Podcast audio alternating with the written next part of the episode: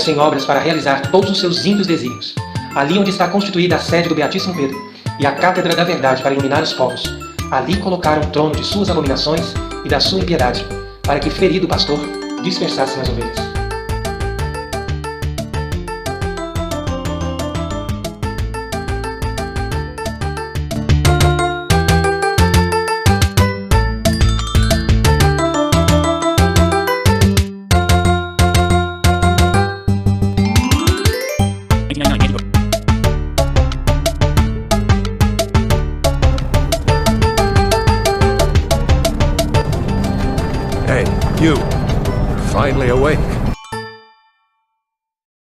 Quem não entendeu ou ficou indignado com o que acabou de ver, calma, ouvinte, calma, não desespere. O catolicismo é a religião correta. Espera até o fim do podcast, vai ficar tudo claro, não se preocupa. Ah, e se inscreve lá no meu canal também, arroba 777 Tá na descrição, valeu. Host. Um dos meus co-hosts, que eu tenho vários, né? Eu sou muito querido, eu sou que nem aquela menina do Instagram que faz TikTok rebolando. Sempre tem alguém para ficar perto dela. É tipo, não sei se você já viu na aula de biologia, o tubarão que tem vários peixinhos comendo, comendo a sujeira dele. É. então, eu sou desse jeito. Aqui no caso, eu sou o peixinho e eu chamei o tubarão. É, se apresenta aí, Proga. Boa tarde, boa tarde. Eu me chamo Proga. Eu sou colega e amigo do Prece. É, gente finíssima e se alguém quiser ter aulas de programação, só chamar no e-mail jarbascriminoso.gmail.com.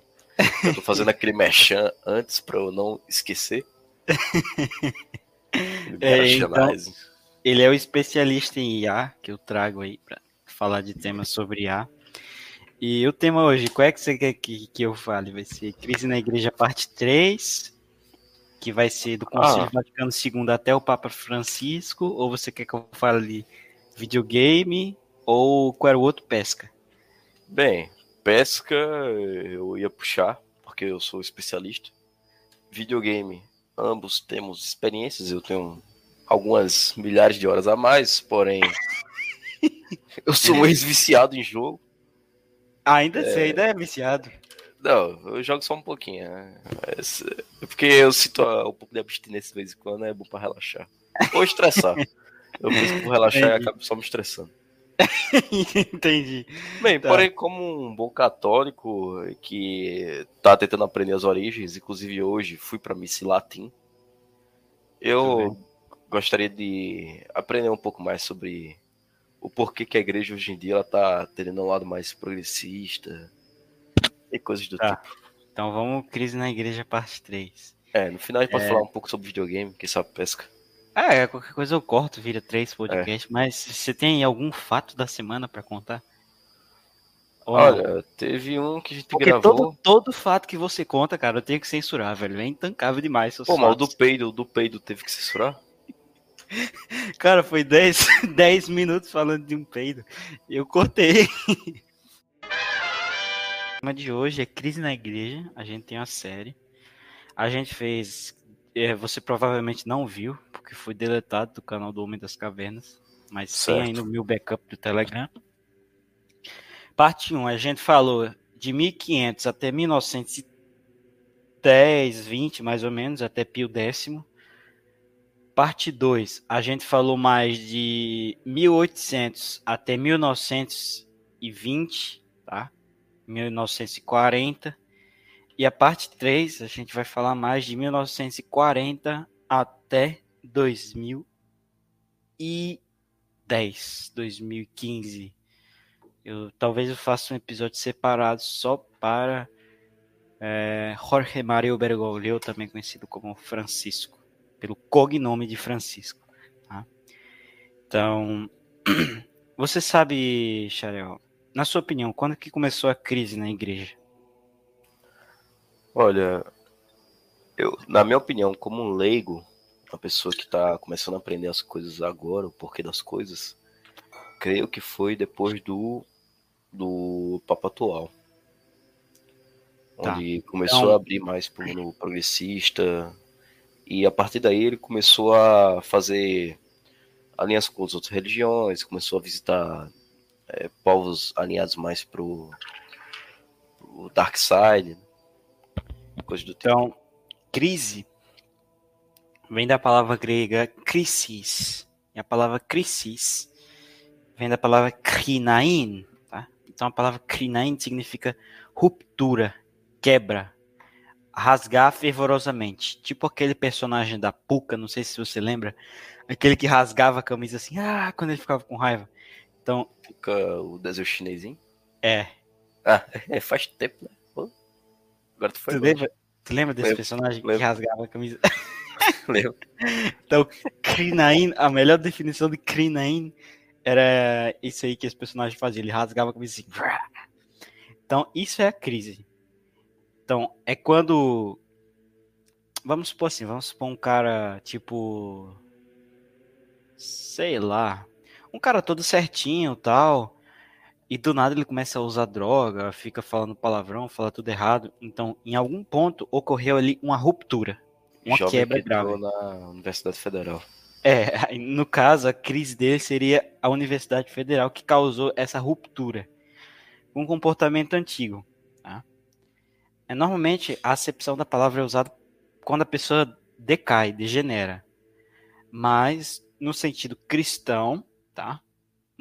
A crise também pode ser usada para ser usada para o bem. tá? Você tem uma crise, por exemplo, sei lá, São Ludovico Marbiolo tem uma tem uma experiência de quase morte, fica no hospital franciscano, lá ele tem uma crise e se converte e vira carmelita.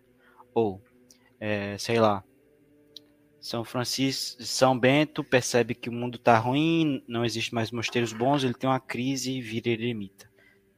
Então, a crise também pode ser usada para o lado bom, mas no, no sentido que eu quero usar hoje, é o sentido ruim, tá? A da quebra completa do que era antes. Então, Vou fazer uma pergunta antes. mas aí, pode falar à Você pode, vontade. até, você pode até responder depois, outra hora. Mas é, creio eu que não é de hoje que existem papas ruins. É, se eu não me engano, acho que na Idade Média teve um que até fez atos ilícitos dentro do Vaticano, confere. N- Não é comprovado que é Alexandre comprovado. VI comeu a mulher lá. A Teve teoria. outro, teve outro que fez um uma orgia dentro, Não, isso aí não é comprovado também. porque É, é possível, mas não é comprovado. creio eu que nessa época era mais cargo político. Não sei se ainda hoje é. Cara, é porque eu, eu acho que eu cheguei a explicar isso no episódio 1, ou foi no 2, que ali por volta de 1470, 1450, 1500, o papado sofreu uma crise grande. Porque normalmente eles escolhiam os bispos mais santos ou escolhiam algum santo que estava escondido numa montanha para ser papa, tal. Só que nessa época, devido às famílias dos burgos, porque a Itália virou um grande burgo ali, então era alguém indicado da família Médici, tá? Você deve conhecer as, as grandes famílias italianas, né? Que até foram Sim. retratadas ali comicamente no, em Otelo, nos romances de Shakespeare, Romeu e Julieta. Então acabou que durante esse pequeno período é, acabou sendo mais indicação, alguém que eles queriam. E isso foi muito ruim, porque às vezes não iam pessoas. é, eu não vou dizer pessoas más, pessoas pervertidas, mas não ia o melhor, entendeu? Porque normalmente o cara, o melhor, ou mais inteligente. Imaginei, o, o cara mais inteligente vivo ia ser. Então era assim, só que naquela época não. tá? Então acabou vindo a sucessão de algumas pessoas que não foram muito boas nas suas decisões. E isso acabou abrindo espaço para o protestantismo. Porque, por exemplo, ele ficou assim: não, vamos tentar resolver isso aí, só quero só passar a faca ali, quando começou o negócio. É, E esse foi. Falando sobre protestantismo, eu já tenho um conhecido muito comum que se converteu ao protestantismo recentemente. N- Ele, não, ele não se converteu nada, ele não era Ah, católico. Ele era, ele era não Conver- ele era católico não conver- Não, converter significa mudar de direção, ele não tinha direção. Digamos que ele era, sabe, sabe aqueles católicos que se dizem não fazem nada. É só de Pronto. nome, pô. Ele É, era só de só de nome. Aí ele se converteu, não, converteu não, ele mudou para o protestantismo por causa da amada. Muito. Oh, mas você gosta de falar desse cara, né? Aí, esse cara, o dia desse, ele falou que os católicos adoravam a Mitras, culto de Mitras, por causa do pão, da água e do vinho. Você acredita num negócio desse? Mitra? Mitra. É, o, rom- o, O deus grego ou, ou não, o a- romano. Romano. O deus romano? É, culto a Mitras. Ah, Mitra. É, Mitras ou é Mitra? Ah, porque Mitra é um, é um bagulho que o bispo usa. É aquele chapéuzinho do bispo, tá ligado? Não. É Mitras, o sol. Porque. Mitra é, é aquele chapéuzinho do bispo. Eu pensava, eles adoram o chapéu do bispo. Mas eu tô ligado, é o deus grego da É, sabedoria. Mitras, de, de Roma. Aí. Ah, de onde, que, de onde que ele tirou isso? Não, ele tirou isso provavelmente de um. É, não, de um argumento imbecil do- dos caras protestantes, protestantismo. Que. Até porque Mitra ele surgiu 300 anos depois, é, na época em Roma. E nessa época já tinha missas que usavam pão, usavam vinho. Aí esses protestantes falam que os católicos usam isso. Eles juntaram essa ideia de mitras com é, com o catolicismo. Assim, imbecilidade. Eu, eu nem perco tempo. Cara, eu, eu particularmente não conheço muito do deus Mitra e nem desse argumento que ele inventou. Eu nunca vi ninguém falar isso. É, Primeira vez também que eu vejo. Mas, por exemplo, os soldados romanos, eles tinham um, um escudo que era idêntico ao Yin Yang. Então quer dizer que foram eles que inventaram o Yin Yang? Ou eles sabiam da teoria do Yin Yang? Não. Pode ser só uma coincidência. É, mesmo do pintor austríaco com aquele negócio hindu. É, Faz sentido também?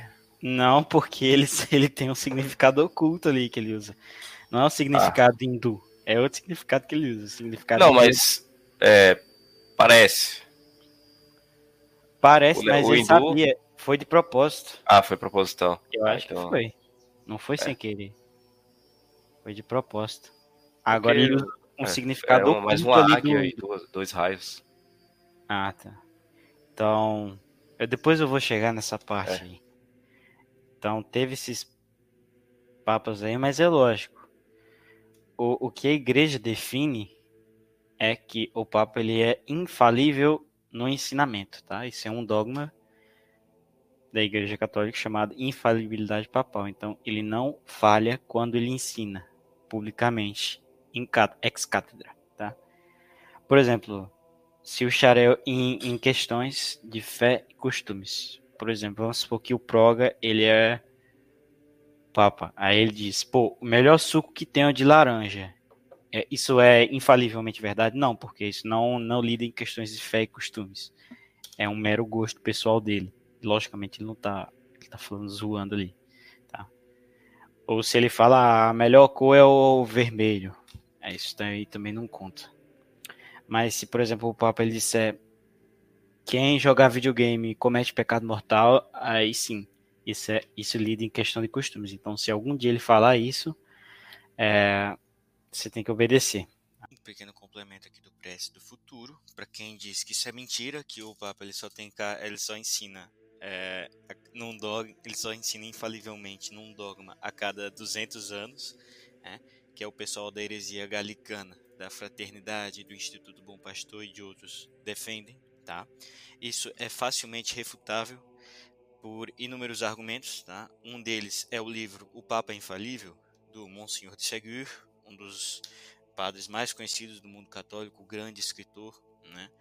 É, também é refutável pelo próprio catecismo que a fraternidade de São Pio X usa. Tá? Tem várias partes, é mais ou menos da questão 180 até a 210, assim, que vai falar do papado, mas vamos pegar só aqui a destruidora, né? Sem, o catecismo que eles mesmos usam e recomendam, para você ver como eles são hipócritas.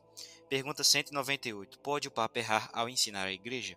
Resposta: o Papa não pode errar. É infalível nas definições em matéria de fé e costumes. Tá? Então não é só um dogma. Um dogma não define costume nenhum. Tá? Um dogma ele define coisas de fé. Que a gente já sabia, mas que a gente está definindo para né, matar a boca dos hereges. Então, fé e costumes, ou seja, é, também é todo tudo que está voltado a o ensino ex cátedra doutrinal. 199, porque o Papa é infalível. O Papa é infalível em razão da promessa de Jesus Cristo e da contínua assistência do Espírito Santo. Pergunta 200, quando o Papa é infalível? O Papa é infalível somente quando, na sua qualidade de pastor e mestre de todos os cristãos, em virtude de sua suprema autoridade apostólica, define uma doutrina relativa à fé e aos costumes, que deve ser seguida por toda a igreja. Atenção, ele fala doutrina e não dogma. Se fosse só dogma, ele ia dizer. 201. Quem não acreditasse nas definições do Papa que pecado cometeria, é, quem não acreditasse ou somente duvidasse, pecaria contra a fé. E se se obstinasse nessa incredulidade, já não seria mais um católico, mas um herege. Né? Então, de duas uma. Quando um Papa ele ensina o erro, de duas uma. Ou tudo isso é uma farsa, tudo isso é uma mentira, tudo isso é um conto de fadas, todos os milagres de Fátima, de La Salette, de Nossa Senhora do Bom Sucesso são uma farsa, são uma ilusão de ótica. Tudo que os santos fizeram, essas curas de cegos, cura de coxos, que nenhuma das outras religiões tem, é uma farsa, é uma mentira, foi uma ilusão de ótica. Né? Os mortos que São Francisco Xavier ressuscitou, uma ilusão de ótica também. Né? Mesmo tiveram vários é, pronunciamentos solenes e juramentos públicos até do vice-rei da Índia, não, tudo é ilusão de ótica. Ou esse senhor que está no poder agora, ele é um impostor. Tá? Também tem outros catecismos, por exemplo, do século XVI, catecismo do século XVI, do padre Gaspar, Gaspar Astete, né, o catecismo que usavam para catequizar índios, que eu recomendo a todos. É, pergunta: quem é, quem é o Papa? El sumo pontífice de Roma, maestro infalible en las cosas tocantes a la fe y a las costumbres, cuando enseña a la Iglesia Universal, vicario de Cristo en la tierra, a quien todos estamos obligados a obedecer. Então, somente isso que ele fala, não precisa falar mais nada. Tá? Também tem no livro Papa Infalível e também tem no finzinho da Pastor Eternos, tá? que foi a bula que veio depois da, da, da, proclamação do dogma da infalibilidade papal. Então, como todo mundo sabe, mas só para reforçar, a última estrofe de um texto inteiro, gramaticalmente falando, a gente faz um resumo de tudo que a gente viu e a conclusão que nós chegamos. Tá? Vamos ler aqui só, o último, só a última estrofe. Por isso nós, apegando-nos à tradição recebida desde o início da fé cristã, para a glória de Deus, nosso Salvador, para a exaltação da religião católica e para a salvação dos povos cristãos com a aprovação do Sagrado Concílio, Vaticano I, ensinamos e definimos como dogma divinamente revelado que o Romano Pontífice, quando fala ex cátedra, isto é, ele vai explicar o que é ex cátedra, quando, no desempenho do ministério de pastor e doutor de todos os cristãos, define com sua suprema autoridade apostólica alguma doutrina, alguma, ele não está falando só em caráter dogmático, alguma doutrina cristã, alguma, do, perdão, alguma doutrina referente à fé e à moral para toda igreja, em virtude da assistência divina prometida a ele na pessoa de São Pedro, goza daquela infalibilidade com a, qual, com a qual Cristo quis munir a sua igreja quando define alguma doutrina sobre a fé e a moral, e que, portanto, tais declarações do Romano Pontífice são, por si mesmas,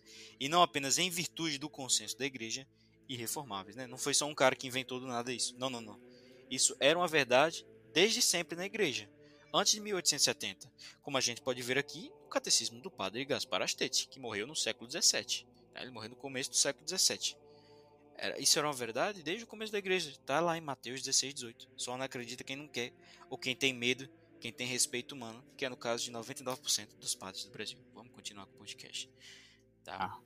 Então, esses papas, eles não eram infalíveis na sua conduta. Tanto é que só teve 22 papas que foram canonizados. Eu acho que já existiu aí 220 ou foram 230 papas. Então somente 22 foram canonizados. É... Ô, dá uma lida aí no, no chat privado que eu mandei. É, era esse tipo de, esse argumento que os protestantes usam. Aí quando você lê, eu vou dar um papo aqui com o pessoal. Ah, Mano, isso aí é irrelevante. Pesquisa o early life desse Salomon Reynolds. Deve ser daquele povo lá. Olha aí, ó. Olha aí, ó. tu não viu o early life desse cara aí, não? Que viu tua teoria? Não. Ah, cara, ele é daquele pessoal lá, tá ligado? Ah, do pessoal do L. pessoal do J.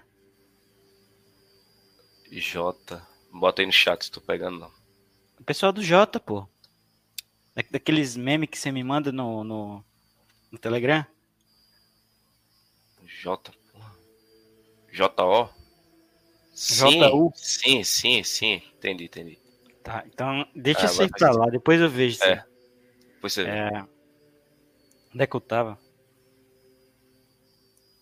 Você tava falando da canonização dos papas. Ah, isso, isso. papas isso. Então, eles não são infalíveis nos seus, na sua conduta.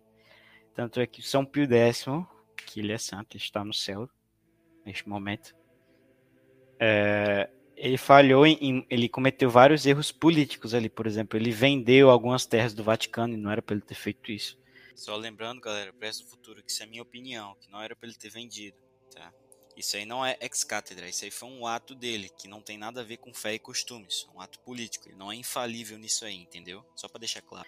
É, era para ter ficado, mas isso não significa que o que ele ensinou é errado. Portanto, o Papa ele sempre ensina o correto. Isso se ele for Papa, não. Se ele, se ele for impostor, ele ensina o correto, não. Então, se ele for um Papa verdadeiro, ele va- vai sempre ensinar o verdadeiro, tá? Que percebeu-se que nunca um Papa ele ensinou alguma heresia ou algo errado. tá? Então é definido canonicamente, dogmaticamente que o Papa ele tem esse dom do Espírito Santo de sempre ensinar a verdade publicamente. tá? Agora vamos supor que tá, o próprio Papa ele fala comigo, eu peço uma opinião dele sobre um tema controverso. Aí ele erra. Aí não tem problema, porque é algo particular, entendeu? E eu pedi a opinião dele. Agora, se ele trata publicamente, é impossível dele errar. né? Então ele tem um dom aí do Espírito Santo para isso. Então, a crise da igreja, ela começa mais ou menos ali em 1910, tá? 1910, lógico, vai começar ali com a maçonaria tentando destruir a igreja, só que ela tenta ali, sobretudo com Napoleão, fazer um ataque vertical. Ataque vertical que chama, acho que é isso, que é aquele ataque direto, né? Tiro, porrada e bomba. É, só que eles percebem que não dá certo. E como é que é a melhor forma? E eles vão testar isso no segundo reinado de Napoleão, que é a invasão por dentro, entendeu? Por exemplo, qual é a melhor forma de você, como a elite mundial, combater, sei lá, o nacionalismo brasileiro ou o sistema judiciário brasileiro? Simples, muito simples. É se infiltrando dentro dele. Não é você fazendo guerra, matando. Não, isso aí só vai favorecê-los. Tá? Então, é se infiltrando e fazendo com que o sistema judiciário e os políticos nacionalistas brasileiros virem uma caixa de ressonância das suas ideias, por meio da infiltração. Então, a maçonaria, ali Napoleão já conseguiu fazer um pouco disso na França, mas deu errado, porque eles tentaram usar as duas estratégias. E no fim deu tudo errado. Após isso, eles tentaram fazer somente a estratégia da infiltração é, nas escolas, nas universidades, nos costumes, nas A igrejas. República também. Isso. Aqui no Brasil, principalmente. Isso, por exemplo, fazendo sistemas políticos que fossem maçônicos, pondo ideias maçônicas na literatura eh, e daí por diante. Então, a igreja ali em 1910 já tinha alguns poucos infiltrados, que eram bispos, que eram cardeais. Tá? E um desses infiltrados chamava-se Mariano della Rimpola. Mariano della Rimpola. Ele era um italiano que chegou a ser o secretário-geral do é, Papa Leão XIII, para você ver como o nível que ele chegou a ser enganado, Papa Leão XIII. E todo mundo acreditava que esse cara era santo, que ele era muito bonzinho, que ele era um Ele ia ser o próximo São Francisco, só que na realidade ele tinha uma loja maçônica chamada Masoneria del Oriente. Aí ele ia toda semana lá. Ele era o dono da loja. E o que que eu ia falar? Ah, sim. Esse cara, que ele era muito amado, ele tentou se eleger papa, tá? Então, a, na eleição foi ele, cardeal Beppe, conhecido hoje em dia como São Pio X, e outro cara lá, foi aleatório, que ninguém lembra. é, então, esse cara, ele deu uma lavada no, no Pio X, tipo, meteu 70 votos, Pio X meteu 30 e o outro cara meteu 10. Então, ele já ia ser eleito, pá, já ia, faltava assim pouco tempo. Só que o imperador da Áustria, Francisco José, Franciscus Joseph, acho que é assim em alemão, ele tinha a, ele ainda tinha o Império Austro-Húngaro nessa época, ele estava quase acabando, mas ainda tinha imperador. E tipo, eles tinham um poder de voto de um candidato papal que ninguém lembrava, lá de, do século XIII, ninguém lembrava de, dessa carambola. E ele usou, porque ele tinha um espião que ele ficou sabendo que o Mariano de Larimpola ele era maçom, tá? E dos pesados. Então ele usou esse voto, tipo assim, nos últimos dias que ele podia, ele conseguiu vetar a candidatura do do Mariano de Larimpola. Tá? Então, alguns, algumas monarquias tinham na época esse poder de voto para evitar guerras. Mas, tipo, era um uso completamente limitado e tal. Você só podia vetar um candidato, você não podia vetar todos. Então, ele usou esse veto para Mariana de Rimpola. E todo mundo ficou sem entender. Uou, uou, o que, aconteceu? O que, aconteceu? É tipo quando, sei lá, aconteceu alguma coisa, Aí todo mundo acha que é falta no futebol, só que o juiz ele sabe de uma regra lá que ninguém sabe. ele disse que não era falta, o gol vale, todo mundo fica confuso e com raiva. Então, aconteceu isso. O... Aí fizeram a eleição de novo. Pio X ganhou, daquele cara aleatório lá. É... E a primeira coisa que ele fez foi retirar esse poder de voto da, do governo da, do Império Austro-Húngaro, porque até ele próprio não acreditava que o Mariano de Larimpora era maçom, era esse sujeito mal e tal. Até porque não foi dito o motivo, o Francisco José só foi dizer. Eu acho que ele nem disse publicamente, ele disse para a filha dele que disse na hora da morte dela. Motivo do veto. É, ficou, pô, cara, um cara mó legal, um cara mó santo, por que que vetaram ele, sei lá, ele tirou, nem ele acreditou, pra você ver como que a enganação foi, foi forte. Mas era um homem muito bom, um homem muito honesto, ele combateu o modernismo com as forças que ele teve, tá? Pio X, ele fez várias encíclicas, ele fortificou a, a inteligência do Vaticano, também conhecido como serviço secreto, para ver ali, infiltrar ali homens ali na, nos seminários, nos mosteiros, para ver qualquer homem que estivesse fazendo alguma coisa modernista, é, ele iria, os espiões iriam notificá-lo, ele, ele iria excomungar, iria expulsar e tal. Então ele fez um bom trabalho, claro, na medida do possível. Tá? Com mãos rígidas. Mãos rígidas. de ferro. Uhum. Então, como é que eu posso dizer? Foi um bom trabalho que ele fez, foi, foi o. Como é que eu posso dizer? Ali no, no pontificado dele, eu diria que foi o ápice do catolicismo na era moderna. Tá? É... Talvez sim, talvez não. Enfim. É, como é que eu posso dizer? Mas a erva daninha já estava lá dentro, tá? E a principal heresia que ele condenou é uma heresia chamada modernismo. Você conhece essa heresia, Proga? Chamada modernismo? Óbvio. O uhum. que, que é? Você ir para o moderno. Ou seja, é, acabar com os costumes antigos, é, tacar o foda-se por os costumes antigos e viver assim como as pessoas querem que você viva. Por exemplo, Então, hoje em dia, modernismo. Fala aí. aquele exemplo de, principalmente que os pais dão para as meninas hoje em dia. Não se case, não namore. Vá em um carrossel e fique lá quanto tempo for necessário. Não, mas nenhum pai dá esse conselho. São as meninas que faz. Aí Tem isso também. Quer dizer, eu, eu conheço pai que fala isso, literalmente. Então, você me refutou.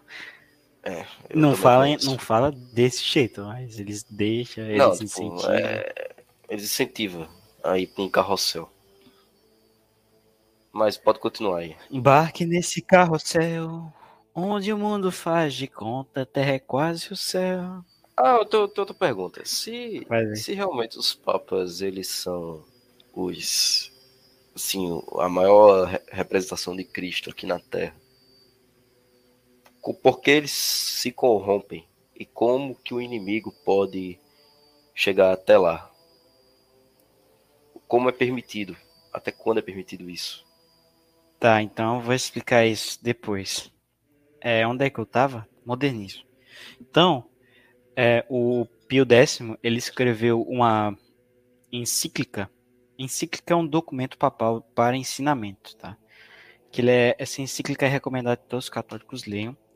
É, tipo a sociedade industrial e seu futuro do Ted Kaczynski, mas para a realidade católica ele prevê tudo que vai acontecer nos tempos futuros. O nome da encíclica é um nome difícil em latim chamado Pascendi Dominici Gregis. Pascendi Dominici Gregis, tá? Então ela vai falar ali da, sobretudo da heresia do modernismo, como evitá-la, o que, que ela vai fazer na igreja se não tomarem cuidado e muito mais. Então lá ele vai definir o que, que é o modernismo, a heresia do modernismo. Ele diz que a heresia do modernismo é o compêndio de todas as heresias, tá? É o ápice de todas elas.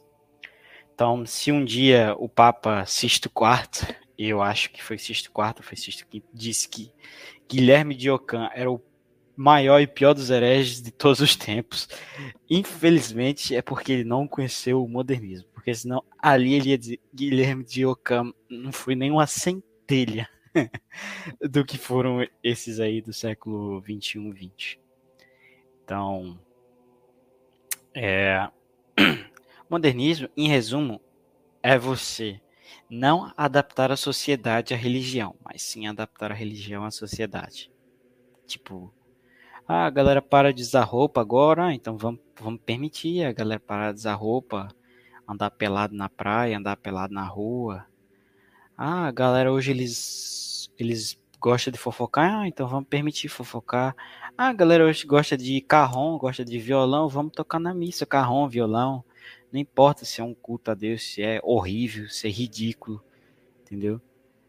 Então, você tem isso do modernismo, você tem a coisa da teologia da libertação, que é a entrada do comunismo, você tem você tem todas as heresias, você tem quietismo, você tem protestantismo, você tem monofisismo, enfim, indiferentismo, você tem todas, todas essas ali, cara. Você pode pegar ali o documento do, do Pio IX, que é falando das, das heresias que são dignas de excomunhão, aí tem 96. Pronto, modernismo, se você for ver, tem 100 dessas 96. é, brincadeira, né? Tem, tem todas ali.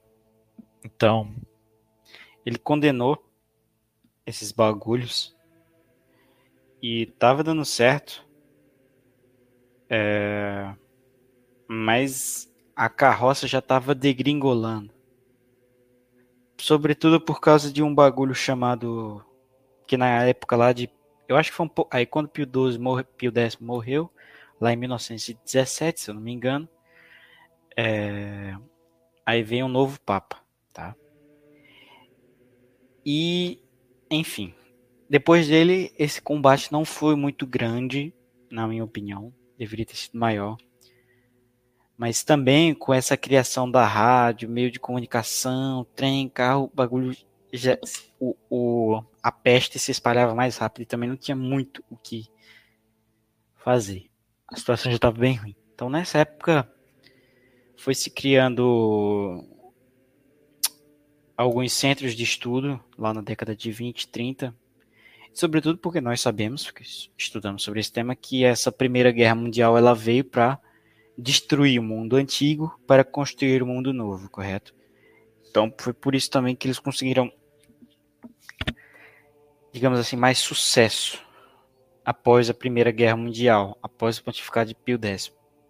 Que eles destruíram ali toda a base familiar, das, entendeu? Matou os homens, desestruturou as famílias, todo mundo emocionado, assim é mais fácil de manipular as pessoas também. É, destruiu as bases, né? Aí a mesa caiu.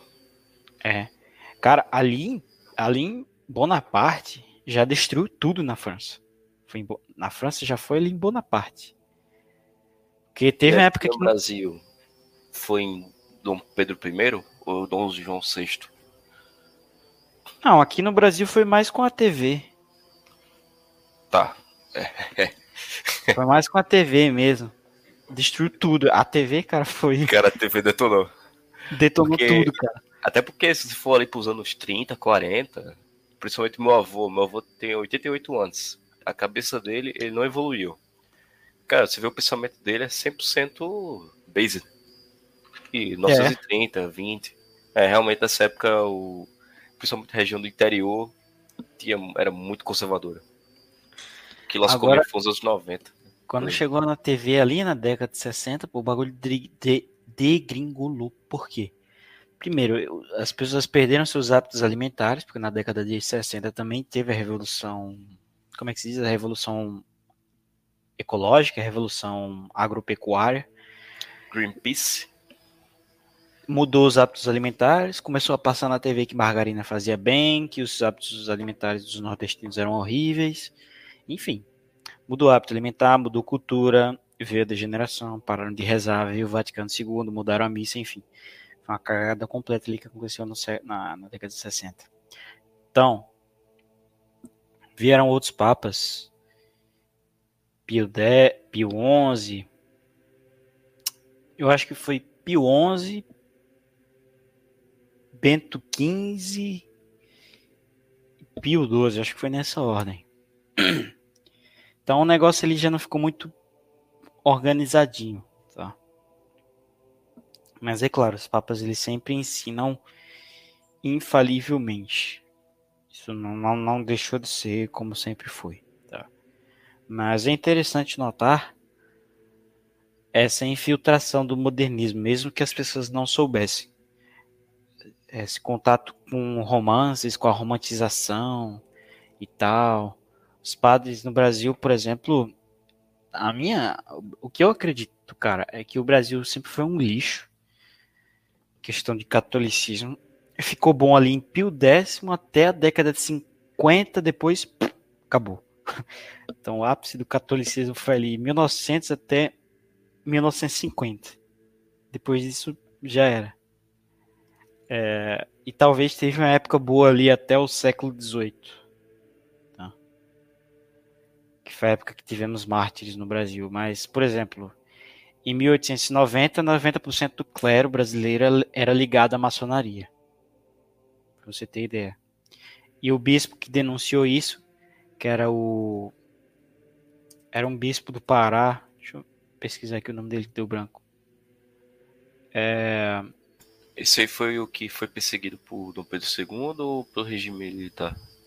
Isso, foi o, foi o que foi perseguido pela maçonaria. Porque Dom Pedro II ele prendeu dois bispos, se eu não me engano. Dom Vital, lembrei o nome dele, Dom Vital. E o regime militar prendeu. Sim, sim, foi, foi, o do, foi o do. Ele foi exilado. Ele ficou é. exilado aí durante Pio, ou Pio não, Pedro II. Então ele denunciou isso, que na época dele, 90% do clero era maçônico. E quantos por cento do clero não era casado? Todo mundo sabia disso. Pô, clero daquela época era infinitamente pior do que o clero do Brasil de 1910 1950. Aquilo ali foi o ápice do catolicismo no Brasil. A gente teve Padre Leonel Franca, a gente teve. Enfim, Padre Royce. Tudo bem que o Padre Royce não era brasileiro, mas. enfim, ele estava no Brasil. Inúmeras congregações sendo formadas, inúmeros santos. E quantas mais coisas. Mas ali, cara, era Dark Age completo. E o cara que. O melhorzinho era esse bispo, Dom Vital e ele foi martirizado lá na, na França. As, na minha opinião, envenenaram vital. Mas disse que ele morreu, uma morte misteriosa, não sei não. É... Por exemplo, o padre, um dos padres mais famosos do Brasil, é, chamado José Maurício Nunes Garcia, acho que é assim o nome dele. José Maurício Nunes Garcia. Que é isso, acertei o nome completo do cara, bicho. Então, o padre José Maurício Nunes Garcia, ele foi o maior compositor brasileiro de óperas e missas. E ele tinha nada mais, nada menos do que cinco filhos. o cara era padre, todo mundo sabia que ele tinha filha, mas ninguém fazia nada. Porque ele era o compositor ali do do Dom João VI, do Dom Pedro I, compositor das missas. Porque eu não sei o que, que esses reis tinham na cabeça, que eles gostavam de ver uma missa que mais parecia uma ópera. Então, as missas que o José Maurício fazia, e você pode checar depois, está público na internet, são um lixo, tá? Se você quer uma coisa que não vai te levar para Deus, é essas missas do, do José Maurício. Tá? E tanto é que nessa época o Papa ele teve que fazer uma reforma tremenda, ele teve que proibir essas palhaçadas que estavam tendo. Porque, na minha opinião, essa violão e carrom tá no mesmo nível de missa do José Maurício Nunes Garcia. Tá? Pô, mas é... não é bonitinho, não? Aqueles canto gregoriano, cantar. Não, não, não, é, não é canto gregoriano. É. É eu, eu não sei como... É literalmente cantada? Não, cara, é tipo é tipo aquelas óperas que você não entende nada e é cheio de açúcar. Aquele filme dos do... Miseráveis. É um tipo um musical? É, parece um musical a missa. Parece um musical, né? Ah, Deixa ah entendi. Eu, eu, vou te, eu, vou, eu vou te mandar aqui, aí você escuta e os ouvintes escutam depois. Ou será que dá para escutar agora?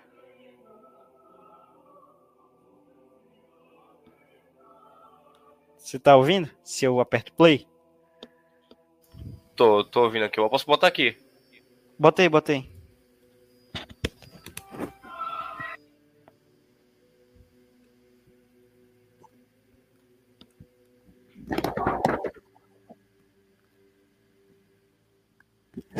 botei. Tá escutando? Tô não. Deixa eu botar no celular. Que aí ele. Qualidade FIFA, hein?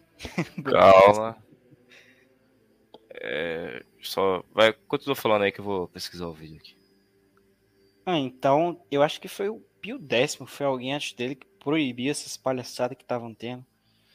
Que o, o humanismo também veio para bagunçar uns bagulho aí na Igreja Católica. E acabou ficando muito barroco, muito açúcarzinho, entendeu? Seja nas músicas cantadas, seja na arquitetura das igrejas. Isso foi perdendo a tradição, foi perdendo o verdadeiro sentido em Deus e foi virando só o sentido estético, superficial ali, tá?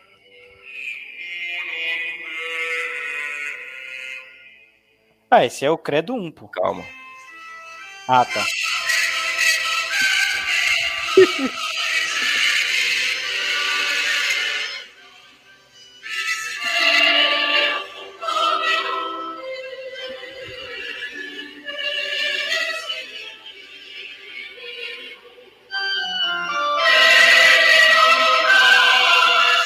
É, é um musical. é, realmente é... É, é... E essa aí é a música, é a minha música preferida dele. Tem outros que são lixo. Eu acho que a TD1 é a pior que tem. Minha Isso música é preferida. É bom, é bom pra estar com música clássica, mas não. Mas não na hora da missa. É, esse Por exemplo, é um bom passatempo. Compara, na, compara com Credo 1 da missa. Credo ah. in unum Deum, Patre omnipotente, factorem celi et terre, visibilium. É, não tem nem comparação. Enfim. É. Então, veio esses problemão aí tudo. E em 1910 chegou um cara chamado. Enfim, vários caras eles fizeram uma escola chamada Neotomismo, que deu tudo errado, bagunçou várias coisas. Mas, sobretudo, vem um cara dessa escola aí, chamado Teilhard Chardon. O nome desse se escreve T-E-I-L-H-A-R-D. Chardin é Chardin. E ele pregava algumas coisas bem. ideias de evolucionismo na igreja, evolução da igreja. E depois desse cara, ele influenciou outros caras que pregavam a ideia da igreja evoluir com o tempo. E também essas paradas de igreja primitiva.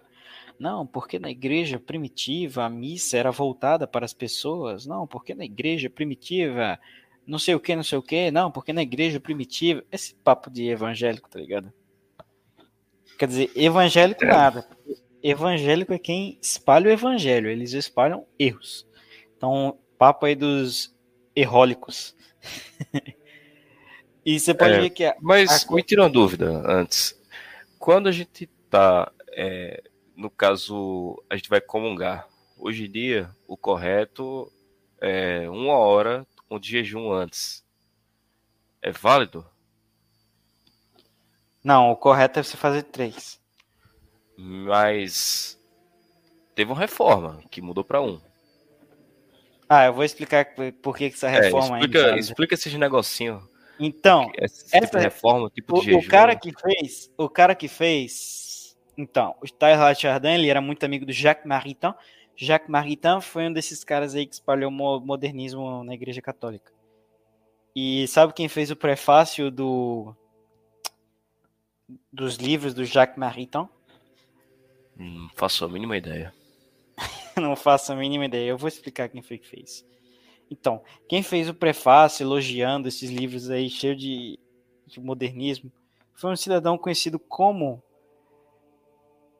Giovanni Battista Enrico Antônio Maria Montini, após isso conhecido como, entre aspas, Papa Paulo VI. Então, para quem disser que eu estou caluniando, que é mentira, tá? você pode simplesmente ver aí na internet ou presencialmente o túmulo da mãe do Giambattista Montini, que tem o símbolo da Trindade maçônica, tá? A tripla Trindade maçônica, um símbolo secreto maçom, tá lá na, na lápide da mãe dele.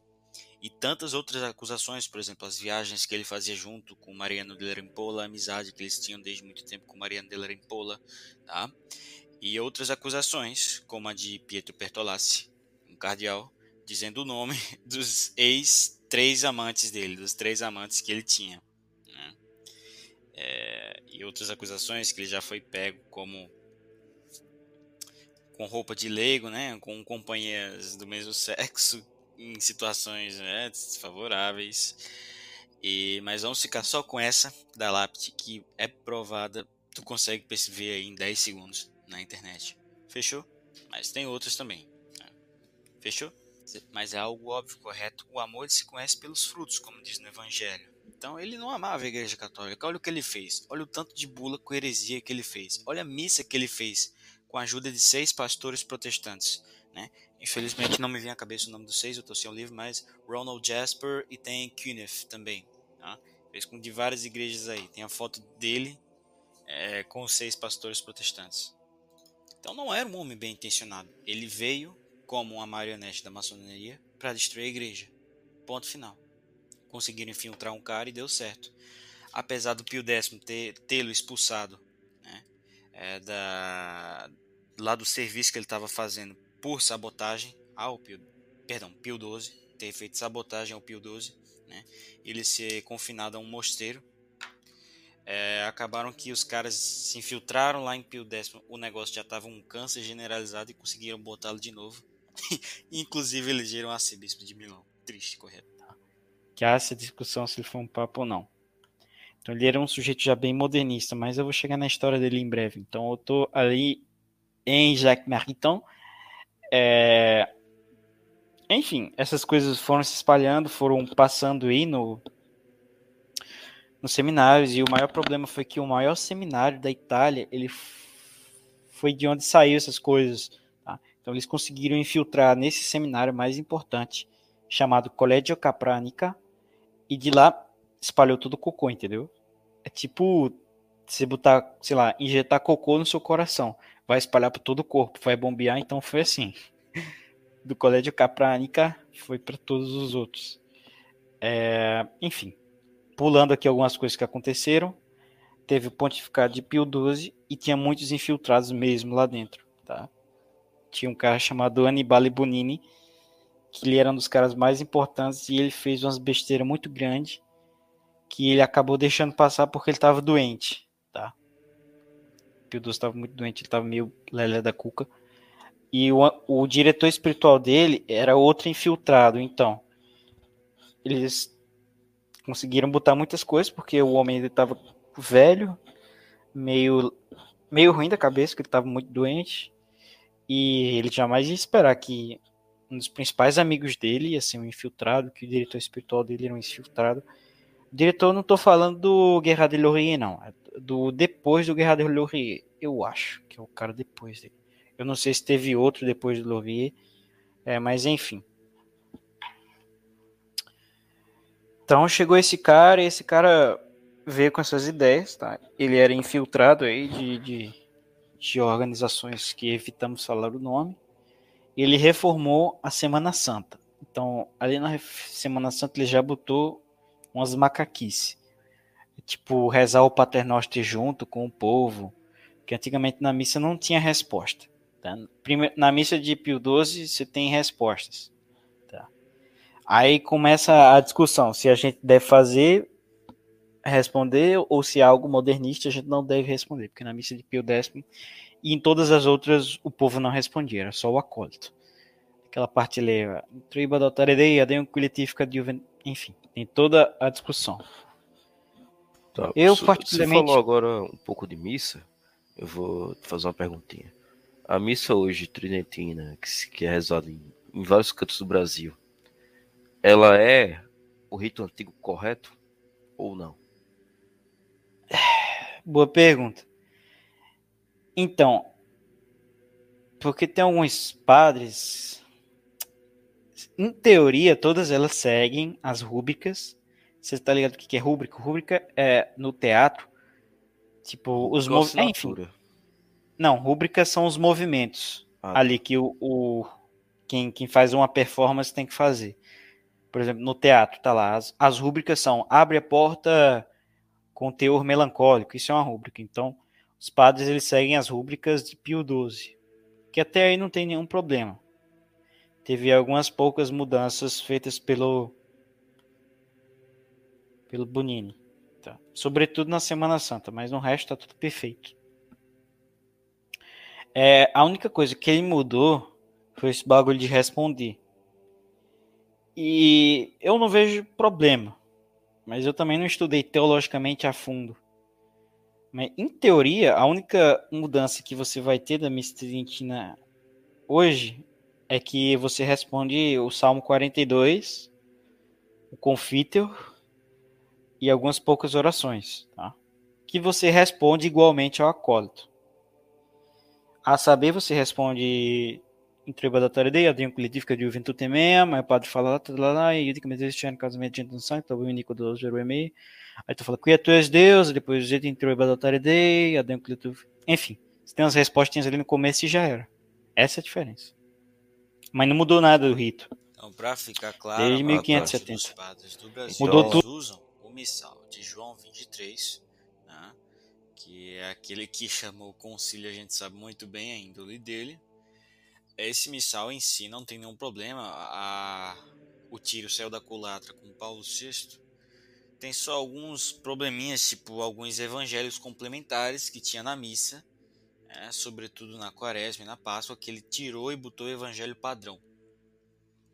E sobretudo ali na Semana Santa, que está bem alterada mesmo. Mas exceto isso, tá ok. Não teve muitas alterações não que sejam problemáticas, ou heréticas, ou ilícitas.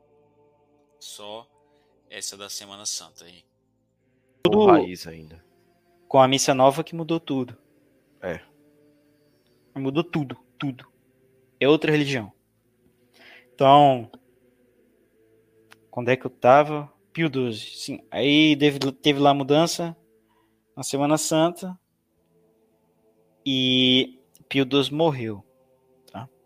A igreja católica ali, na época de Pio XII, já estava bem, bem ruimzinha, cara. Lógico, ele fez muitos esforços para combater a maçonaria, para combater uma infinidade de coisas, mas televisão, rádio, modernismo, grandes empresas de você sabe de quais países estavam muito forte na infiltração e acabou que ele não deu conta. É. Então a igreja ela quase foi infiltrada ali em 1910, mas quase que por um milagre conseguimos evitar. Mas em 1958 não teve mais como. Pio XII ele morre e um infiltrado ele consegue se eleger como papa, do mesmo jeito que o Mariano de Rimpola. Todo mundo gostava do cara, ah, ele é um santo, ele é não sei o que, que cara legal. Eles vão lá e elege o cara. Nesse caso, o cardeal Ângelo Roncalli, tá? que também era maçom. Tá? Quer dizer, ele não, eu acho que não se tem um documento oficial de que ele era maçom, mas ele tinha inúmeros amigos maçons e ele foi reportado dando uma saidinha toda semana para uma maçonaria. então, ah, e tá ligado aquele chapeuzinho do cardeal? Aquele chapeuzinho. Sim, é o chapeuzinho tipo, é, parece com aqueles chapéus ortodoxos, né? É, tá ligado? Pronto. Quem, quem botou, quem, quem botou o chapeuzinho dele na cerimônia foi Vincent Auriol, que é um maçom roxo, que era presidente da França. Então ele podia ter escolhido qualquer pessoa do mundo para botar e escolheu Vincent Auriol, que não era nem católico. É, isso diz muito sobre a personalidade dele. Então, aí você entra na discussão: pode um homem que não é católico ser papa? O que, que você acha? O quê? Se uma pessoa que não é católica ele pode ser papa? Um ateu?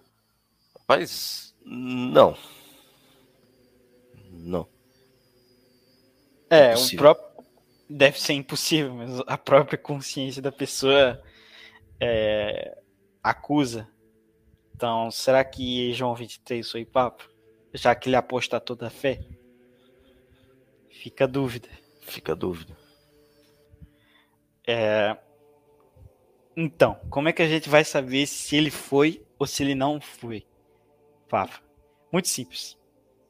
É, você vai ver se ele ensinou erros. É, então, João 23 e todos os, os é, sucessores dele, até o Francisco, ensinaram erros. Só que segundo o dogma da infalibilidade papal, um papa ele não pode ensinar erros publicamente. Não consegue, tá? Então, o que que ocorre? Então a gente tem duas opções. Ou esse dogma é uma farsa, a Igreja Católica é uma farsa, e tudo isso é uma farsa, a Bíblia é uma farsa, Jesus é uma farsa. Ou esses caras eles não são papas. Que é impossível um papa ensinar um erro. Tá. É mais fácil a gravidade não existir que esse cara ter sido papa. Lembrando que a gravidade é só uma teoria. Ela não é comprovada empiricamente. É. é então... É, outro, outro episódio a gente discute isso. Então, se ele, se ele condena pessoas ao inferno, se ele não é católico, ele provavelmente não é papa, entendeu? Devido ao dogma, que com esse dogma a gente consegue perceber. Então, inúmeras vezes na história, inúmeras não, vai, duas vezes, três vezes na história, quatro. É, eu diria umas quatro, umas cinco. A gente teve antipapas assim. E a única forma que a gente conseguiu resolver foi sabendo. Ele não pode ensinar o erro. Quem ensina o erro, se ele ensina o erro, ele não é papa. Se ele não é papa, ele, eu não sigo esse cara. Eu não tenho que obedecer esse cara. Por exemplo, católico, ele tem que obedecer um ateu em fé e costumes? Não, isso faz o menor sentido. Quanto mais um apóstata, um maçom, então, você não precisa obedecer o Papa Francisco quando ele diz que divorciado pode comungar, justamente porque ele não é católico. E justamente porque ele, e porque ele não é católico, ele não é papa. E porque ele não é papa, é porque ele ensina o erro. Entendeu? Sim, então o Papa atual, apoiando aquelas pessoas da marca de TV LG, é errado. Isso, isso, ele ensina erros. Isso é um erro. Isso é um erro. Isso é um erro. Ele Ou seja- endossa e ensina erros. Inúmeros erros nas encíclicas dele, nas posturas dele. Ou Então seja- vamos usar um pouco de lógica aqui. Se o Papa ele induz o erro, ele não pode ser Papa. Logo, ele não é católico. E se na É. cabeça dele ele for católico, é possível?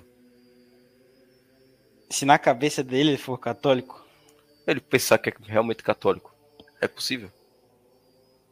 hum, não, é impossível o Papa ensinar o erro. Sendo católico. E se ele for É. católico, ele não vai ensinar isso, cara. Como é que, ele- como é que algum imbecil vai achar que, sei lá, por exemplo, deixa eu te mandar aqui uma foto. João Paulo, pesquisa aí no Google. João Paulo II beija o Corão. Me diga se um sujeito católico em plena consciência ele vai fazer isso. Ou se ele convencido de que é católico ele vai fazer isso. Você tá vendo aí? João Paulo II beija o Corão. É, eu tô vendo. Isso aqui é meio. Então me diga, como é que um sujeito desse pode ser católico? Segundo, o Papa ele, ele não pode acusar diante do juízo final de ignorância invencível. Por exemplo, se você não sabia que, sei lá, falar palavrão era pecado e você for um cara muito simples, você pode, né, dizer para Deus, ah, eu não sabia, eu só era ignorante, era uma pessoa simples. O Papa não. Ele não pode acusar ignorância invencível em nada. Nada, nada, nada. Justamente É contra a porque, doutrina. primeiro- isso. Primeiro porque para você ser papa, você tem que ter doutorado em direito canônico. É, segundo, que você se você quer ser eleito, você tem que ser um cara muito inteligente. E se você quer ensinar a doutrina, você tem que ser um cara muito inteligente, você tem que saber de tudo. Não tem E como acusar São Bento. Papa São Bento 16. que não era santo. Ele foi melhor do que o Papa João Paulo II e o Papa Francisco? Por ele ser Não. teólogo, fazer. escrever muito? Não, ele, ele foi, ele é da mesma laia. A diferença é que ele engana melhor. Ah, eu, tá. eu, acho, eu acho que ele foi MK Mas ele realmente, ele, ele era um belo discípulo do, do, como é que se diz? Do Mariano de Rimpola, porque ele sabia enganar muito bem. Mas se você for ver as encíclicas dele, tem erro ali. Inúmeros erros. Números. Pega qualquer um Entendo. e vai ler. Aí você entra naquele mesma, naquela mesma questão. Aí deixa eu comentar um- algo com você, é, muito pertinente, que eu tenho certeza que muita gente é, pensa hoje em dia. Eu estava discutindo com os meus pais sobre alguns, algumas culturas e tradições que tá tendo na missa nova, o rito novo. Como por exemplo, bater palma na hora do na hora da passagem, é, essas músicas muito cantadas, o cara tocando uma guitarra, bateria, baixo, durante a missa. Eu tava falando que isso é errado. Aí eles contra-argumentaram dizendo que a igreja tem que se atualizar para ela não perder fiéis. O que você acha disso, desse argumento? Não, a- a- o argumento dos modernistas é o seguinte: vamos modernizar para atrair. Só que o que É, aconteceu? Eles Bota essa modernizar. frase aí. Não, eles falaram, vamos modernizar para. Como, como, como é que era a frase que eles utilizavam? Deixa eu ver se eu me lembro. Vamos modernizar para. Evoluir? Não, era modernizar para continuar. Para não perder, para ganhar. Acabou que eles modernizaram e morreram. Não, era, era assim, era modernizar para viver. Então a ideia deles é que a igreja tinha que modernizar para viver. Só que a igreja modernizou e morreu. Cadê? Você conhece, quantas, você conhece quantas pessoas católicas hoje? Ah, depende do, do- como você, só você mesmo. E olha que eu nem sou dos Mas- melhores. É, como você, só você mesmo. Tem um conhecido nosso que chega perto, mas que não é essas coisas todas. E, olha, pra- faça só um experimento. Vá numa missa do Rito Novo e veja quantas pessoas comungam. Eu digo você, é a minoria que não comunga. Eu, aí desse pessoal que comunga, desse conjunto que comunga, 98% dá com pecado mortal. Certeza. Claro, vai pra Certeza. missa de calça, vai pra missa de short, vai pra missa... Ô, não é, não é 90, eu digo, por baixo, é sendo muito otimista, confiando na humanidade, é 98%. Confere? Confiro, cara. Confiro isso mesmo. E é aquela frase que Jesus vai falando no Evangelho de São Mateus: Quando eu voltar à terra, acaso ainda encontrarei fé? Então é isso. Disse assim: Quando eu voltar, É. acaso ainda encontrarei fé sobre a face da terra? Então é, vai ser desse jeito no fim dos tempos. Pois é, rapaz. Aí teve, é, teve uma, uma cidade eh, de outro estado vizinho aqui. Teve um caso de um, de um médico que tinha esposa, família, tudo bonitinho, participava é, encontro de casais com Cristo, vivia na igreja. Aí o marido da secretária dele descobriu que tava tendo um caso com a secretária. E aí tu visse as mensagens, pensa numa fuleiragem que era. E comungando, e comungando. Toda, todo domingo tava lá, comungando. O cara cometendo os piores pecados que é o adultério e comungando lá. Não, pior pecado tem, tem piores, mas beleza. Não, top 10 aí. Top 10, é, top 10. É, top 10. Ou seja, Top e fora, e fora os outros, né? Eu só tô falando disso, fora os outros. E comungando. Então, Pilantra mesmo, né? Já, eu conheço gente bem mais pilantra, mas enfim. O próprio exemplo é esse Bento 16, é bem mais pilantra que esse cara. O cara enganou todo mundo. É, Todo mundo acha que ele é o, santo. o B16, aí eu tava vendo no Instagram algumas páginas de católico. Reze pela alma do Santo Papa. Eu não rezo uma Ave. Maria por ele. O cara condenando aí milhões de pessoas pro inferno. Vou rezar pro cara. É porque por o cara é como se ele tivesse, como fosse aquele aquele pessoal que fica lá no morro vendendo substâncias, aliciando menores para recrutar. É, Uhum. é mais ou menos um é, como é o nome que se diz? É, analogia a isso daí. Você Uhum. tem uma pessoa com poder, com influência, que usa é, de uma conversa, de mostrar algo para te atrair para algo ruim. Que no caso te enganando.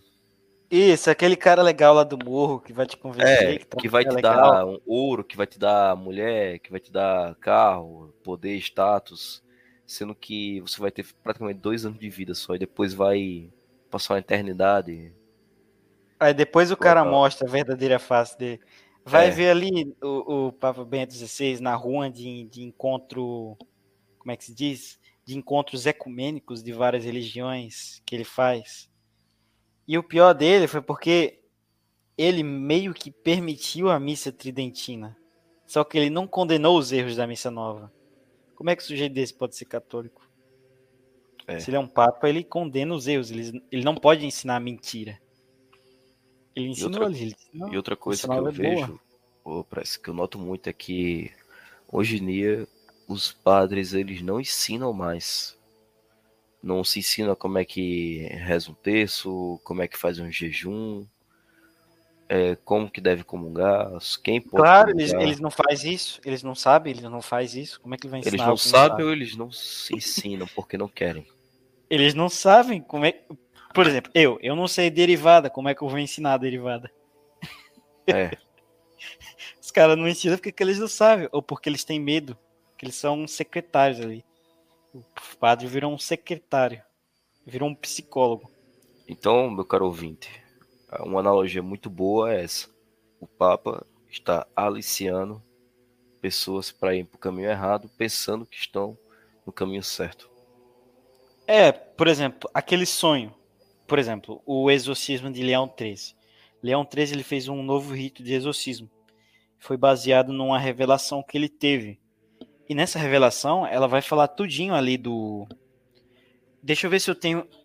Inclusive, é, eu tenho aqui esse exorcismo. Ele vai falar, o Satanás ele vai explicar, ele é obrigado a explicar o que, que vai acontecer na igreja. A grande apostasia, como diz São Paulo. Pô, manda Tá aí que eu tô interessado em ler. Isso é que, interessante. que era o seguinte, que ia chegar um homem, que é como dizem O dragão maldito transvasou como um rio imundíssimo o veneno da sua iniquidade em homens depravados de mente e corruptos de coração. Incutiu-lhes o espírito de mentira, impiedade, blasfêmia e seu hálito mortífero de luxúria e de todos os vícios e iniquidades. As hostes astuciosíssimas encheram de amargura a igreja, esposa imaculada do Cordeiro, e inebriaram-na com absinto. Puseram-se em obras para realizar todos os seus ímpios desígnios. Ali onde está constituída a sede do Beatíssimo Pedro e a cátedra da verdade para iluminar os povos, ali colocaram o trono de suas abominações e da sua impiedade, para que, ferido o pastor, dispersassem as ovelhas. Vinde, pois, general invictíssimo, em socorro do povo de Deus contra as perversidades espirituais que se levantam, e dai-nos a vitória. A Santa Igreja vos venera como seu guarda e protetor, vos glorifica como defensor contra as potestades abomináveis da terra e dos infernos. Confiou-vos o Senhor a missão de introduzir na felicidade celeste as almas resgatadas. Rogai, pois, ao Deus da paz, que esmague Satanás sob nossos pés, a fim de que ele não mais possa seduzir os homens e fazer mal à igreja. Podcast eu fiquei enrolando, vou pegar aqui o texto ponto. Vou pegar aqui o trecho pronto e deixar aqui pra vocês. Eu achei um cara que falou ele no YouTube. Então, rapaziada, se vocês quiserem rezar esse exorcismo, vocês podem, mas entretanto tem que ser a fórmula antiga, não a fórmula adulterada depois do Vaticano II, tá? E você não pode rezar a parte lá que tá dizendo exorcismo, tá? Você pode rezar a oração antes e a oração depois do exorcismo, mas não a do exorcismo, tá? Então, valeu aí, quem tiver interesse pode rezar muito boa. Vale lembrar que na fórmula nova, nova, na fórmula adulterada, eles tiraram toda essa parte que fala do que, que Satanás vai fazer, que vai dominar a série de Pedro. Por que será, hein? Por que será? Fica o questionamento aí. Pode voltar ao podcast. Dizem Apocalipse, vai ter um dragão, eu acho que era assim, um dragão com cabeça de ovelha, que vai ensinar o erro. Então, no- nesse novo, nesse exorcismo que ele fez, Satanás ele explica tudo o que vai acontecer na igreja. Então ele vai explicar que ele vai Peraí que tá, tá chovendo aqui, eu vou fechar as janelas. Tá. Enquanto isso eu vou procurar. É, Então é o seguinte, tinha esse exorcismo, ele falava de tudo isso, e era uma das partes principais do exorcismo. É, Cadê aqui? Deixa eu procurar. Porque infelizmente eu só tenho em latim, mas eu vou tentar fazer aqui. Chat tradução. GPT pode traduzir. Deixa eu ver se o chat. Deixa eu ver se o chat GPT ele encontra o texto pra mim. É, você tem mais alguma dúvida que você quer tirar? É, tem, tem uma boa. É, se, se essa revelação que o Satanás fez do dragão cabeça de ovelha chegou, significa que o fim está próximo? Sim.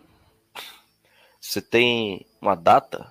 Uma data não, uma especulação? Nesse século ainda, no próximo? 2060. Caramba. 2060. Ah, então eu vou ter que estudar ainda. tem, que, tem que estudar, tem que trabalhar ainda. Ah, ah, eu não sei se eu já te disse, mas a minha especulação é que o que o anticristo ele tem 12 anos. Puta que. Eita, foi mal pelo nome. Sério? É, 2023, a minha especulação é que ele tem 12 anos. Quer dizer, em 2022, agora ele tem 13. É. Ah, então é Porque tem 2010, algumas mensagens subliminares ali que eu li da, da Olimpíada de Londres de 2012. Que em 2012 parecia que ele tinha um, é, cinco meses. Ou ele Ah, estava então- para nascer, não era muito claro. Então são 10 anos. Agora são 11. 2012. É, 11, 11, perdão. 11, 11 anos. 11 anos. 2012 é. É macaco. Macaco? Não, é macaco não. Peraí, deixa eu ver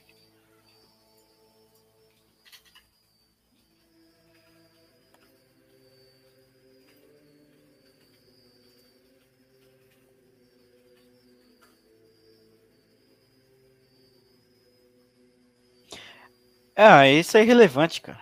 Isso é irrelevante. É, não tem como saber não, porque é- não é uma pessoa, né? Não, é uma pessoa sim. Só que é uma pessoa que vai aceitar ser o anticristo. Enfim, é só uma Pensei que- teoria. eu Pensei não- que ia vir do, da inteligência artificial, sabia? Pode ser também. Quer dizer, não, não pode ser. Enfim, o que eu acho que vai acontecer é que, como ele vai ser o príncipe da paz, ele vai inventar. Enfim, o nome dele é o príncipe da paz. Ele vai causar a paz no mundo. Está na Bíblia. Então, essa terceira guerra mundial que estão tentando fazer artificialmente, o pessoal de alguma raça aí que foi expulso de 109 países, é justamente isso. Eles querem fazer uma guerra artificial para que esse homem ele pare, que ele seja o novo príncipe da paz ele engane todo mundo. Entendeu? É, mas o pior que é engraçado. É, teve um povo aí que foi. A história do mundo inteiro foi perseguido, mas eles são inocentes. todo, todo mundo tá errado, menos esse povo. É, foi É. perseguido em toda a história, mas o único de errado é o mundo inteiro. Menos essas pessoas aí. E o Messias deles ainda não chegou. Está para vir. Então será É. que esse é o Messias deles? Eu acho que sim. Eu acho que sim. Que vai libertar o povo de. de Gabriel. Hum. Então. Achou o, o texto? Não, eu só tenho em latim aqui. Eu vou ler em latim. Aí quem achar aí, bota aí nos comentários. eh, cadê, cadê, cadê? Alitunque vitiorum omnium et iniquitatum, ecclesia sponsam, Vaferimi, eu vou traduzir depois. Vaferimi hostes repleverunt amarit absintio.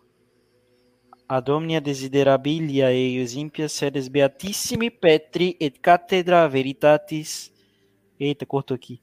Ad luce est, ibi tronum posuerunt abominationes impie pastorem. Gregem diis perdere valeant. Tá?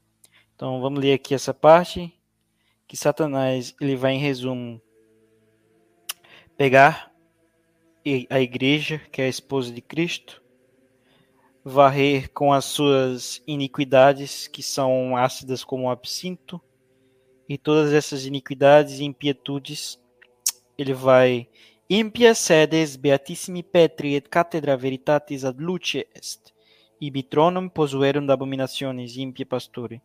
Então, o trono do Beatíssimo Pedro e a cátedra da verdade, que foi criada para iluminar os povos, esse trono será possuído pelo pastor da abominação. E et gregendis perdere valiant. Tá? Então, corrompendo corrompendo o pastor, assim se perderá a igreja. Então, essa é uma tradução meio livre que eu estou fazendo. Então, basicamente isso. Eles falam que a cátedra de Pedro será dominada pela abominação e, perdendo-se a pastor, perdem-se as ovelhas. Então, eles falam, é, literalmente, fala-se disso que vai acontecer, que está acontecendo agora que esse pastor ele foi eles pegaram a cátedra então é, você tem duas possibilidades para resolver essa crise ou você acredita no sede vacantismo ou você acredita no sede privacionismo Não há outra opção. O que, que é o vacantismo? Que é a teoria que alguns têm para explicar essa teoria. O vacantismo é a teoria de que não há um papa. Quem está ali é um impostor, vestido de branco, e que a sede do Beatíssimo Pedro está vazia. Tá? Então você tem essa teoria. Você tem outra teoria que foi criada pelo chamada sede privacionismo. Então a, a teoria do sede privacionismo é que o Francisco e esses outros a partir de Leão XIII, eles são papas materiais, mas eles não são papas espirituais porque eles não têm a fé católica. Então são papas materiais do mesmo jeito que os papas ortodoxos são materiais. Por que, que eles são papas materiais, os ortodoxos? Porque eles realizaram o rito correto de eleição papal, pipipipopopô, mas como eles não têm a fé católica, eles não têm o poder espiritual, eles têm somente material. É como um cadáver ali, que não serve para nada. Então, você pode acreditar nessas duas teorias. Agora, por exemplo, o que, que a galera da missa aí que você vai acreditar. Eles acreditam numa heresia chamada galicanismo. Que é o quê? Que a gente reconhece Francisco como Papa, mas a gente não faz nada que ele manda. Isso é um absurdo. Isso não é católico. Tá? É, outra, da outro ponto de vista é o quê? É, onde você não pode, você não pode desrespeitar o Papa, mas você não segue o que ele faz. Mas você diz, não, ele é o Papa, legítimo, não sei o que, não sei o que. Mas, assim, o que ele fala, é um... a gente não segue. A gente só respeita ele, porque é dever do católico respeitar o Papa. E isso aí é o galicanismo, entendeu? É. Por exemplo, Xarel, imagina que tu é tem que tu tem um, um, que tu trabalha para uma empresa. Aí o nome do teu chefe é Túlio. Aí você diz: "Não, eu sigo Túlio, Túlio é meu chefe, mas não, tu não faz nada que ele manda". Você de ele manda tu varrer um lugar e tu não vai. Ele manda tu fazer um negócio, tu faz outro. Me diga, Túlio é realmente seu chefe? Não. não. Não. É só no, na fábrica fantástica de chocolate do Willy Wonka que ele é seu chefe. Porque na prática ele não é. Entendeu? Então. Mas aí a gente falando sobre. É, já que provavelmente vai ser nesse século, quase certeza que vai ser nesse século muitos ouvintes poderão estar vivos, o que se deve esperar nos próximos anos? Na sua opinião. O que se deve esperar? É, o que se deve esperar? Vai agravar a situação aos poucos? Vai criar uma, uma religião unificada? A religião unificada já foi criada. Quem criou foi Paulo VI. Não, mas Quer dizer, Francisco of, tá Mas eles não precisam disso para levar o pessoal para o inferno. E como vai ser. É, pode considerar o protestantismo já como essa religião unificada? É, o protestantismo é, é mais ou menos isso, porque você acredita no que você quiser e você vai ser salvo. É. Não, não importa se você A interpretação é você que faz. É você que faz, você vai ser salvo contanto que você esteja abraçando todos os ursinhos carinhosos e, e pague o dízimo. Porque o único pecado que eles têm é não pagar o dízimo. não pagar o dízimo. Esse é, é o único pecado lá. E se você colocar em débito automático ou em espécie, em espécie, é, você vai ter um terreno no céu melhor. É. Se você colocar em débito automático, vai ser melhor, mas não vai ser tão legal quanto em espécie. De preferência, dê o dinheiro em espécie é, para evitar, para facilitar sua negação. É, então é, é um tipo de ecumenismo que o protestantismo criou. Os ortodoxos também criaram um tipo de ecumenismo. Porque tem pontos importantes da fé que eles dizem: ah, não, podem escolher aí. Ah, então quer dizer que Jesus, ele na realidade, quem foi crucificado foi um ator chamado Sirineu e que Jesus, por ser por espírito, não podia ser crucificado. Ah, não, não tem problema não. Vocês são ortodoxos também. Então, eles que criaram o, o ecumenismo, os ortodoxos. Aí depois eles, lógico, esse é o exemplo mais exagerado loucura, dos, dos monofisistas nem todos concordam com os monofisistas, mas, por exemplo, ah, você é da igreja russa e na igreja russa você pode se divorciar e comungar e viver normalmente? Ah, não tem problema não, você, você vai para o céu também se for um bom fiel da igreja russa. Ah, você não acredita na Imaculada Conceição da Virgem Maria? Ah, não tem problema. Então, os ortodoxos. Ah, você é esotérico? Ah, para esses ortodoxos aqui não tem problema, vocês vão tudo pro céu. Viva os Teletubbies, os ursinhos carinhosos. Não. Tem pontos que a gente tem que organizar. Senão vira bagunça. Entendeu? Quem começou isso foi os ortodoxos, 1278. É. Aí depois é. os protestantes quibaram. Na sua opinião, na sua opinião, você acha que pode haver um novo Francisco são Francisco de Assis, atualmente, onde uma pessoa, Jesus chega para uma pessoa e diz: Fulano, vá e restaure minha casa. É, se, se pode ter, pode ter, assim como pode também ter amanhã chegar o anticristo. Pode é uma possibilidade. É. Não, Agora, é, prov é, chegada, provável, é provável? É provável. Depois dele chegar? É, antes do anticristo chegar ou depois? Cara, eu acho muito provável, vou te explicar por quê.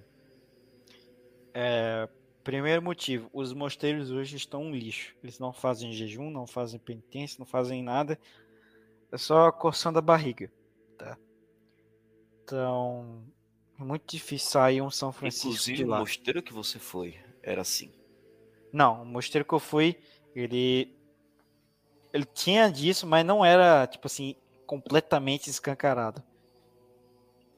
Mas lá tinha outras coisas que também eram bem ruins.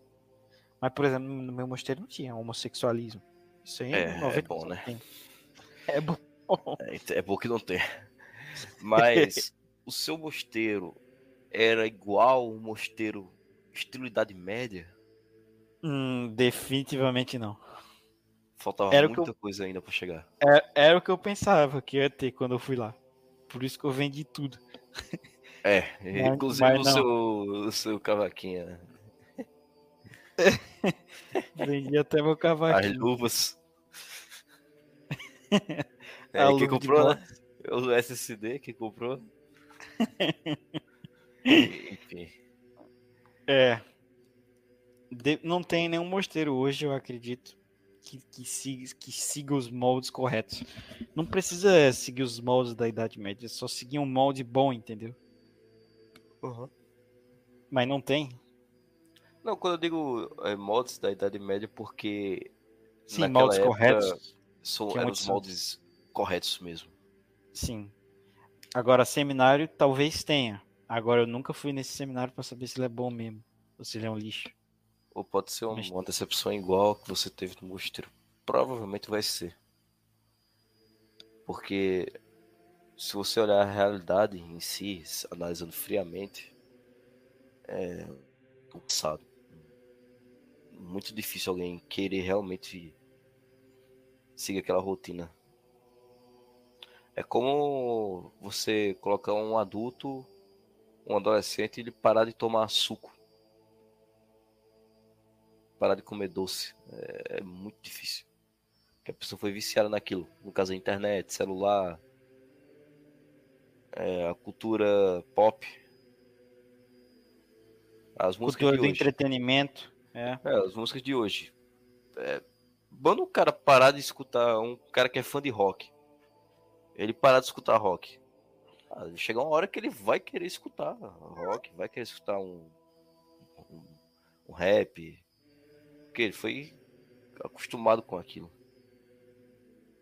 É, desse jeito. É diferente, pessoal, a Idade Média que não tinha TNT, não tinha esporte interativo, não tinha esporte TV, internet, aí só faziam rezar e trabalhar, né? Como, como você trabalha. Calígrafo. É, lá não tinha muito de esses falsos, essas falsas luzes que, como diz, por exemplo, ali no momento do, nascimento do menino Jesus, que tinha a estrela do menino Jesus, que foi prenunciada pelos profetas, mas os judeus estavam adorando uma falsa estrela, ou seja, eles estavam ali nos entretenimentos, nas coisas, estavam se importando com outras coisas, enquanto a, a verdadeira estrela estava lá sozinha. A estrela vieram... seria a Polaris Norte ou não? Não, é, eu não sei qual que é, mas a, a, tem tanto sentido espiritual, né, que eles estavam adorando um falso deus ali, quanto sentido material, eles estavam se preocupando com outras besteiras. É, outra dúvida. Agora essa eu acho que vai ser boa. Por que você acha que o povo escolhido realmente é Israel? E ainda vai ter outro povo escolhido? Não, não tem isso de povo escolhido. Todo mundo foi escolhido. A questão é que eles Ah, foram tá. escolhidos no passado. Porque eles eram um povo comerciante, com muitos comércios, que conseguia espalhar ali. E também porque não, os outros povos eram muito intancáveis, cara.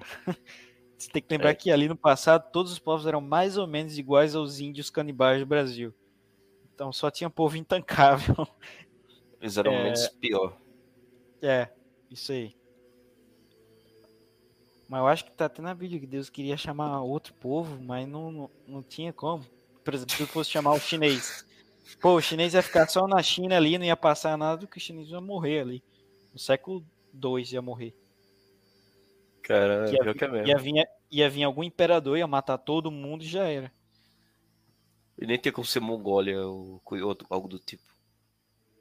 Tá, o mongol, o Gengis Khan dizia, ah não, eu quero ter mil mulheres, ia matar todo mundo que era cristão. e já era. É, Tinha que ser ali. agora.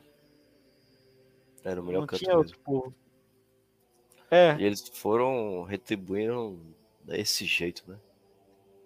é, pra você ver. Não eles, uma, uma parte.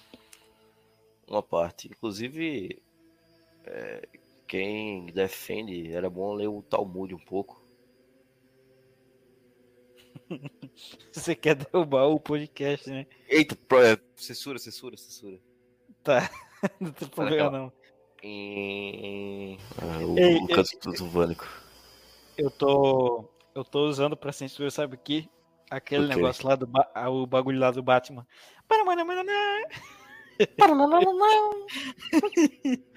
Pode, tá muito engraçado. Você pode usar o, o- os efeitos sonoros do Silvio Santos também, são muito bons.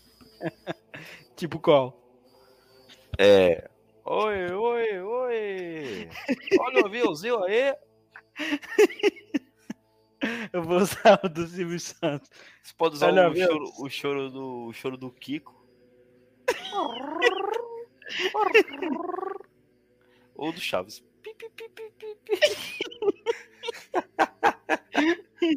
O choro do Chaves.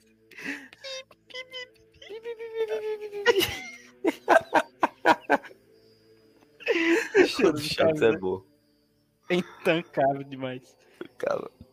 Aí, Então- aí vocês leiam aquele livro do T. U, U, U, D, D, D. Acho que eu vou pegar. Do tá ao mude. Do.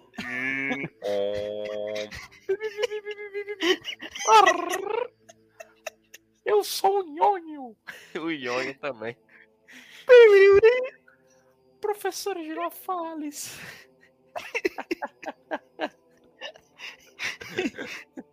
Enfim, enfim. É, o próximo tema. Aí veio o João 23, como ele era um maçom, ele queria mudar toda a igreja. Ele chamou o Concílio Vaticano II. Então, o concílio normalmente ele é chamado a cada 200, 150 anos quando há uma treta federal e eles têm que resolver eles têm que resolver essa treta, tá? Sei lá, tem uma heresia muito grande ou eles precisam definir um dogma. Então, tem uns imbecis aí na internet, que eu não vou citar o nome, que eles dizem que a infalibilidade do Papa, ele é somente quando ele pronuncia um dogma a cada 200 anos, porque essa é a média de, de tempo que um Papa pronuncia um dogma. Mas me explica, por que, que eles iam fazer um concílio Vaticano I, ia chamar todos os bispos do mundo durante três meses, ter não sei quantos milhões em gastos para definir esse dogma completamente estúpido que não faz o menor sentido. Não. Infalibilidade papal, e você pode ler em qualquer livro aí, do Monsenhor de Ségur, do Monsenhor de não sei das quantas, Monsenhor de Ségur, por exemplo, ele explicou o dogma, tá? Ele estava lá. E ele disse, ó, ele é infalível quando ele ensina qualquer coisa publicamente. Tá no livro. O Papa é infalível do Monsenhor de Ségur. Eles citam tanto, ai, Monsenhor de Ségur, ele tem um livro, ótimos livros. Agora, esse livro vocês não citam, né? Le Pape é le Pape infalível? Est-ce que le Pape é infalível? Eu acho que é. Est-ce que le Pape é infalível? Est-ce que le... Enfim, não vou achar agora. Do Monsieur Tsegu, vocês estão falando do L'Enfer, né? Mas do, dos outros, não. Beleza. É, então, é isso que esses católicos meio retardados dizem. E tem os católicos que são mais retardados ainda, que inclusive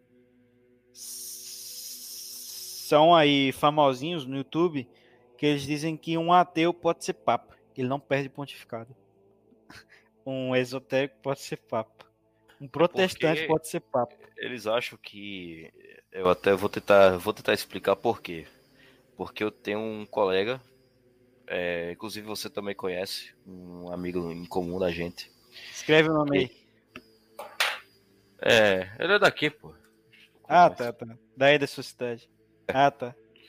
Aí, é, o, que, o que acontece? Segundo o próprio, o Papa ele não pode, ele não pode é, ser errado, porque ele é, acho que o nome que ele usa é Vigário de Cristo. Eu acho que é esse o nome. É. Aí, é, por o Papa, o cargo do Papa ser o Vigário de Cristo, não é impossível um Papa errar. Então. No ensinamento. No ensinamento. É impossível o Papa errar. Aí ele generaliza isso, que o Papa não pode errar, para todos os papas. Então tudo que o Papa fala é correto. Na cabeça é, desse nosso colega aí. Por isso que. É. Mas é, se você for ver. Olha, coisa do tipo. Se você for ver o que Francisco fala, tá ao contrário do que os papas dos, de 1500, 1600, 1700, 1800, 1900 falavam. Aí que tá. Por exemplo, sempre. Você já viu. Você já viu comunista debatendo? Tem sempre uma passada de pano. Uhum. Assim, não, mas é porque não sei o que, não sei o que. Vai ser assim. Entenda, quando a pessoa ela tá. Muitas vezes a pessoa ela tá nesse estado, ela não muda de opinião. Não muda. Então, você vai, o cara vai passar pano direto. Veja aí discussão de política. Vai lá ler Amoris Letícia do Papa Francisco. Está tudo Inclusive, contra a doutrina sair, da Igreja Católica. Quando sair esse episódio, eu vou mandar para ele e vou obrigar a ele assistir. Obrigá-lo. Tá. É, obrigado.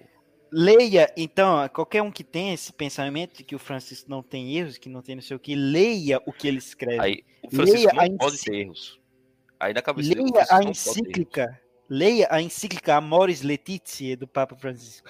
Leia a encíclica Fratelli Tutti do Papa Francisco e me diga, se eu tivesse dito que um maçom tinha escrito isso, você acreditaria? Sim.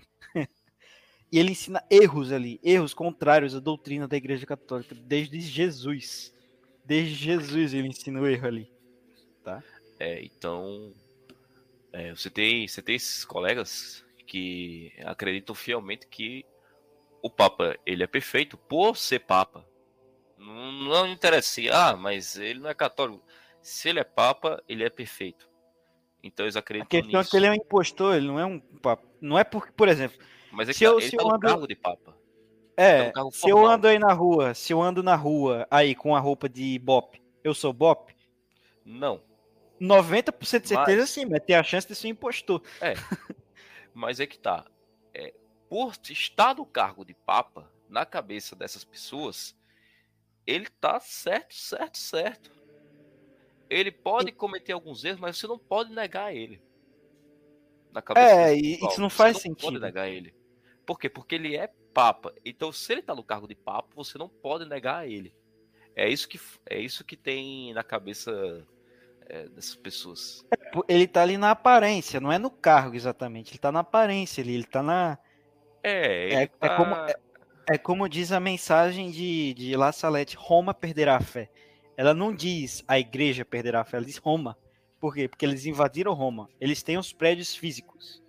É que nem a, a ex-presidente do, no banco do BRICS. É, é, assim, é, é, tá lá por tá lá, é cumprir tabela ali.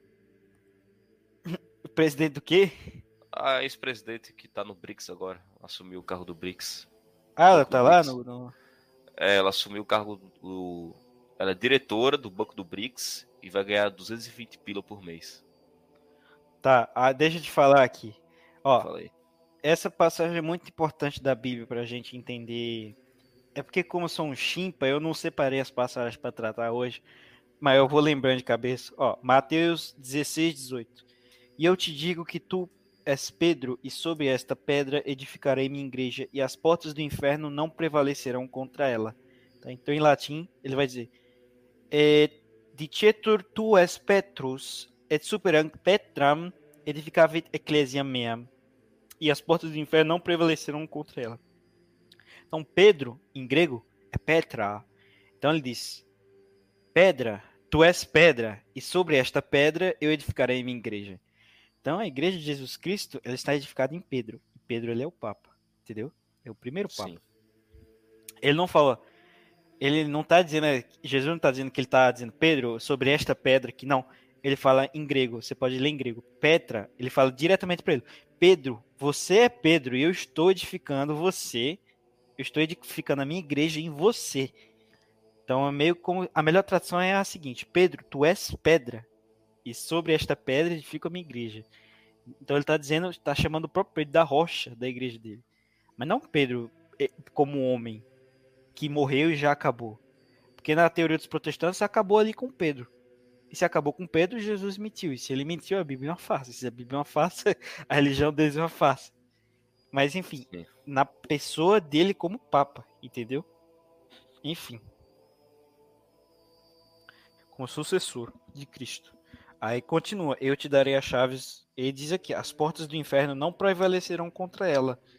Então não tem como a igreja acabar. A igreja ela pode perder os seus templos, perder, né, fisicamente Roma, mas elas não podem perder o- a parte espiritual, entendeu? É impossível a igreja acabar. Ela pode perder o templo, mas a fé acabar É, completamente não. Ela perdeu Jerusalém, né? Em as batalhas É. santas. Mas nem por isso deixou de existir. Segue mesmo, Então- mesmo lógica. A galera, ela confunde muito. Eles acham que a igreja é só é só os prédios, é só os templos. Se acabou o prédio, acabou o templo, acabou a igreja. Não. A igreja está na fé. Entendeu? Não adianta ter prédio e não ter fé. Adianta ter fé e não ter prédio? Adianta. Mas não, adianta ter. O prédio vai ficar lá. fé. É, Um objeto material. não me importo com o prédio. É, Então não importa se ele tem a roupinha de papo, se ele tem não sei o que. Cadê a fé dele? Não tem? Cadê a moral? A moral de Cadê a moral pra ensinar o correto? Você vai ver o Francisco fazendo show de mulher semi-nua no, no local do Vaticano de pronunciamento. Me diga se isso é um ensinamento católico. Se ele está ensinando correto ali, deixando mulher semi-nua fazer a apresentação. Isso, inclusive, foi proibido pelo Papa Bento XV, tá? Eu acho que foi o Bento XV, num pronunciamento sobre modéstia, católico não podia ver, tipo, essas mulheres aí que faz ginástica rítmica com essas roupas super apertadas. Então daí você já tira com uma coisa simples, você já tá vendo que ele tá errando. Não pode ver, católico não pode ver ginástica rítmica, essas mulheres com roupa nua, quase coladíssima. É, pessoal que faz nas Olimpíadas, né? É, sal- salto com vara, eu também não Vara, recomendo. é, salto à distância, É, natação. isso é pra matar qualquer um. Já deu, já deu pra entender. Já deu pra entender, já deu pra entender. Já deu pra entender. Isso inclui É. coisas piores. Isso aí é, é o.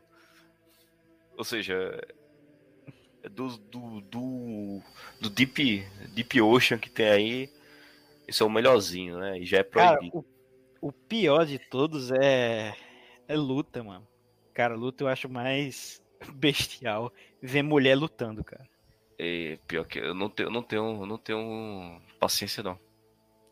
Eu sou fanático por UFC e Pride. Eu adoro. Sendo que mulher lutando não dá pra mim. Eu prefiro Ah, ver uma luta, prefiro ver luta de jiu-jitsu masculina, de kimono, ela toda travada. Inclusive eu tô do que ver luta de MMA de mulher. É sério, é... qualquer esporte na verdade. Ai, ai, beleza. Ou futebol Então, tem- moral. Tá, mas continue. Então, tem essa promessa que Cristo fez, que as portas do inferno não prevalecerão sobre a minha igreja, tá? Então, se você acredita que Francisco é papa, as portas do inferno prevaleceram sobre a igreja dele. Se você acredita que é só a igreja material ali, Satanás ganhou. Entendeu? Só que Entendi. não é assim. Se Não Santo é Agostinho tivesse vivo e ele visse tudo isso, São Tomás de Aquino também, o que é que eles iriam pensar? Ia ser muito simples. Como eles conhecem a doutrina da igreja de cabo a rabo, eles iriam ver bem, esse sujeito aqui está ensinando o erro. Ou esse sujeito é um antipapa, ou esse sujeito, ou a igreja católica é uma face, ou vira o ateu. Só que como eles são inteligentes, eu acho que eles não iriam pro ateísmo. Sobretudo São Tomás, porque ele provou que o ateísmo é meme. Então eles iam pensar Então- assim, bem, Eles iam pensar, é, esse aí é um antipapa e a igreja está corrompida. não, a igreja a material igreja, está corrompida. isso, a igreja material está O templo. Pode ser mais fácil falar templo está corrompido. Alô? alma. Sua Ah. alma ainda está aí, na fé das pessoas que vivem. É. Ó, pois, como diz Mateus 24:5, porque muitos virão em meu nome, proclamando: Eu sou Cristo, e desencaminharão muitas pessoas, a muitos enganarão. Então, o anticristo será assim, entendeu? Cristo significa ungido, se eu não me engano. Jesus Cristo significa o Salvador ungido. Então, ungido. O que, que é ungido? Porque os reis, antigamente, eles ungiam a cabeça para mostrar que eles recebiam esse poder de Deus. tá? Então, muitas pessoas mostram, não, eu sou ungido, eu recebi essa graça de Deus, eu sou o representante de Deus. Mas, como diz o próprio Cristo aqui em Mateus 24, 5, há muitos enganarão, né? E desencaminharão muitas pessoas. O rei por nascença ser de origem divina. É, isso, isso é irrelevante, mas o, o, É. o Papa ele tem essa origem divina. Ele é ungido sob cer- certo aspecto.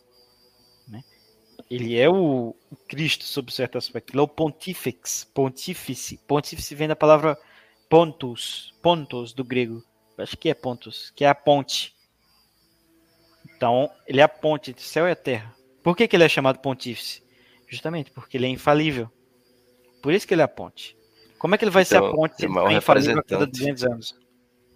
Ele é o maior representante de Jesus na Terra. Isso, por quê? Porque ele tem essa graça especial do Espírito Santo de ser infalível. Então, foi se ele provado- Se ele faz uma merda, é como se Jesus tivesse feito uma- fazendo uma merda. Isso, por isso que é impossível ele fazer. É. Se ele faz é porque ele não é papo. E aqueles, aqueles argumentos que muita gente do, do L faz. Ah, mas se Jesus fosse vivo hoje, ele iria apoiar Yags, é, marca do TVLG, pessoas que pulam para outros outras pessoas, né? É, vai do do óleo para entre aspas minorias. É mais fácil de generalizar. Você já ouviu falar desses argumentos? Tá, eu vou refutar aqui com São Paulo. É. Muito bem. Deixa eu ver aqui, ó. São Paulo, carta aos Efésios, capítulo 5. Sede, pois, imitadores de Deus, como filhos muito amados. Andai no amor, é exemplo de Cristo que nos amou e entregou a si mesmo por nós a Deus como oferenda de sacrifício de suave odor. Atenção. Nem sequer se nomeia entre vós a fornicação, qualquer impureza ou avareza, como convém aos santos. Nem conversas torpes, nem loucas, nem chocarrices, que são coisas inconvenientes. Mas antes saiam da vossa boca ações de graças a Deus. Aí, com efeito, sabei o bem, nenhum fornicador impuro ou avaro terá a herança no reino de Cristo e de Deus. Porque eu entendi, eu entendi. Mas aí que tá. Juntando, juntando com isso, com aquele argumento chulo que eles dão, eles falam, não, porque naquela época Jesus salvou a prostituta. E se fosse hoje, ele ia salvar esse tipo de pessoas. Tá, mas ele disse. Entendeu? é, como é que foi que ele disse? A sua fé te salvou. Vá e não peques mais. Atenção, ele, ele, ele deixa isso bem claro. A sua fé te salvou. Primeiro que ela se arrependeu. Aí ele disse: Sua fé te salvou. Vá e não peques mais. Ele não endossou a prostituição. Ele teve caridade com a pessoa, mas ele disse: Vá e não peques mais. Entendeu? É. Entendi.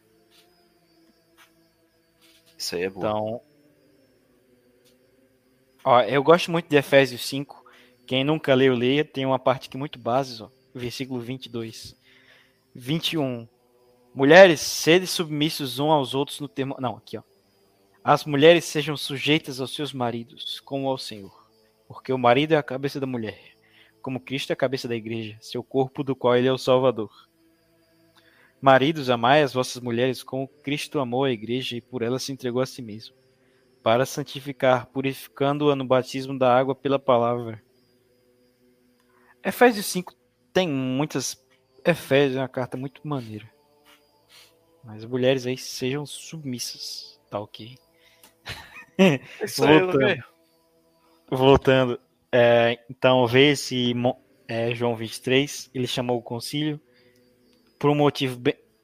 e o concílio normalmente ele sempre define algo, tipo definimos que isso aqui é heresia, definimos que isso aqui é um dogma, definimos que essas pessoas aqui estão excomungadas, que isso é digno de excomunhão. Esse concílio novo ele não definiu nada. O que por si só pode considerar o concílio inválido, porque um concílio tem que definir algumas coisas. tá? Então eles soltaram sete cartas, sete encíclicas nesse concílio, cheia de heresias. Tá? É, deixa eu só fazer um pipizinho para explicar aí as heresias.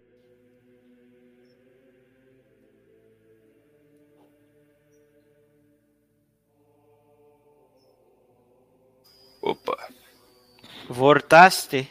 voltei. Aproveitei pra dar uma ida ali também. Tirar água de joelho. Beleza. É, então, teve esse concílio. E os concílios normalmente eles emitem documentos de 10 páginas, no máximo estourando 20 páginas. Só que esse, cara, foram sete documentos de 1.200 páginas no total. Ninguém leu. Ninguém leu isso. É tipo. T. Ah.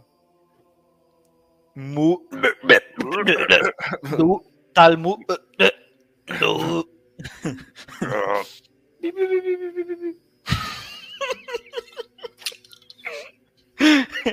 O choro do Chaves é intancável. Tá. Peraí. É, é exatamente igual a isso aí. É, deixa eu pegar aqui o nome de todos. Nome de todos, documentos, concílio, Vaticano II. Pelo nome eu me lembro o que, que eles falaram. Tá. Então.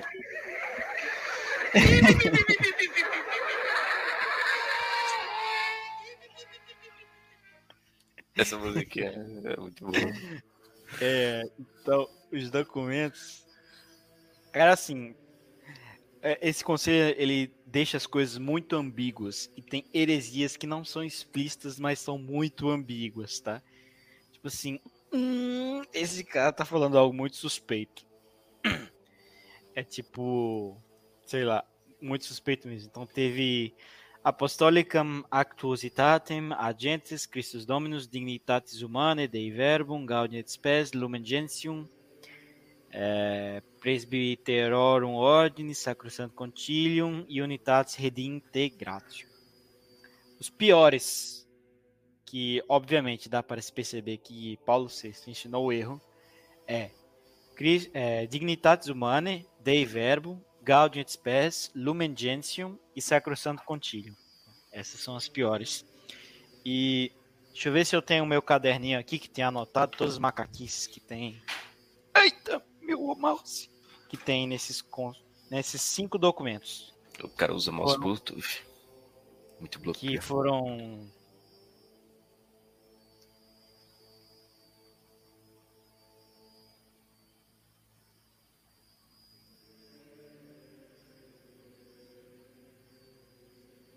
Peraí, peraí, peraí, peraí. Deixa eu ver se tá aqui na estante.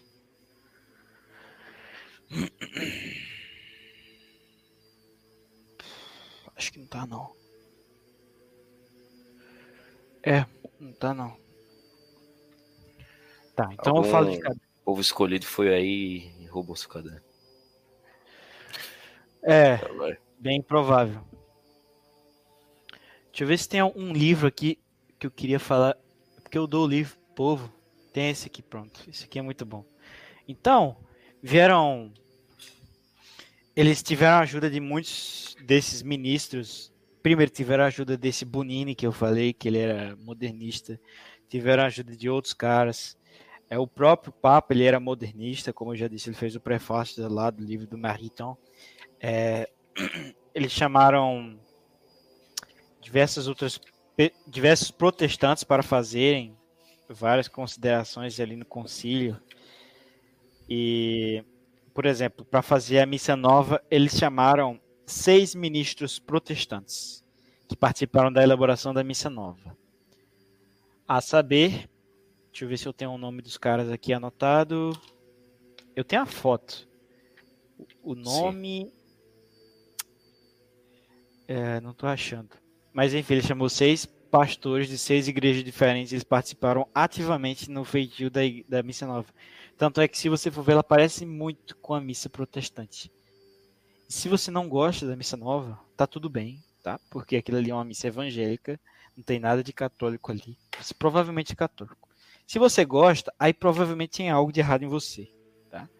E se você É. vai só por causa das meninas que vão pra lá também, tem algo também de errado. É, assim, as meninas lá não. É, provavelmente faz tudo errado. Que é, né, Isso. lá pode tudo. Então não, não é um bom lugar pra você ir. Claro, é melhor do que a, a- o beco aí do. O beco do Borel, da sua cidade. É, não, isso aí também é. Tem que saber dosar as coisas. Não é porque você vai num canto ruim que você tem que ir no pior. É, Porque, é, é, é, isso é falou a porque você tá num verdade. canto ruim, você tem que piorar mais ainda a sua situação. Pô, vá, Uhum. deixe de ir nos cantos ruins. Simplesmente pare de ir. Fique em casa. Fique é em melhor. casa. Fique em Fique casa. em casa. É. Fique em casa. A economia a gente vê depois. Exato. No caso, É. pra sua, sua espiritualidade, vai, talvez seja até melhor. Achei aqui o nome dos caras. Havia seis protestantes, dois pontos. Ronald Jasper, Massey Shepard, Raymond George, Friedrich Kühnet, Eugene Brand, Max Thurian, representando, respectivamente, anglicanos, Conselho Mundial das Igrejas, os luteranos e a comunidade ecumênica de Taizé. Essa comunidade, inclusive, que foi elogiada pelo antipapa João XXIII como é, La Piccola Venezia, a pequena Veneza. Ele adorava essa comunidade protestante. Ele adorava, ele amava. Tanto é que ele permitiu cantos dessa comunidade na Igreja Católica. Caramba. É uma comunidade macaca lá. Não vou nem comentar, do lado da França. Nossa, ele falou Então- um negócio racista agora, mas deixa quieto. Caramba. É, então, o bispo William Baum disse: eles não estavam lá como simples observadores, mas também atuavam como consultores e participavam integralmente nas discussões sobre a renovação da liturgia católica. Não significaria muito se eles apenas escutassem, mas eles contribuíram. Então ele falou isso em 27 de junho de 1967 para Detroit News. tá?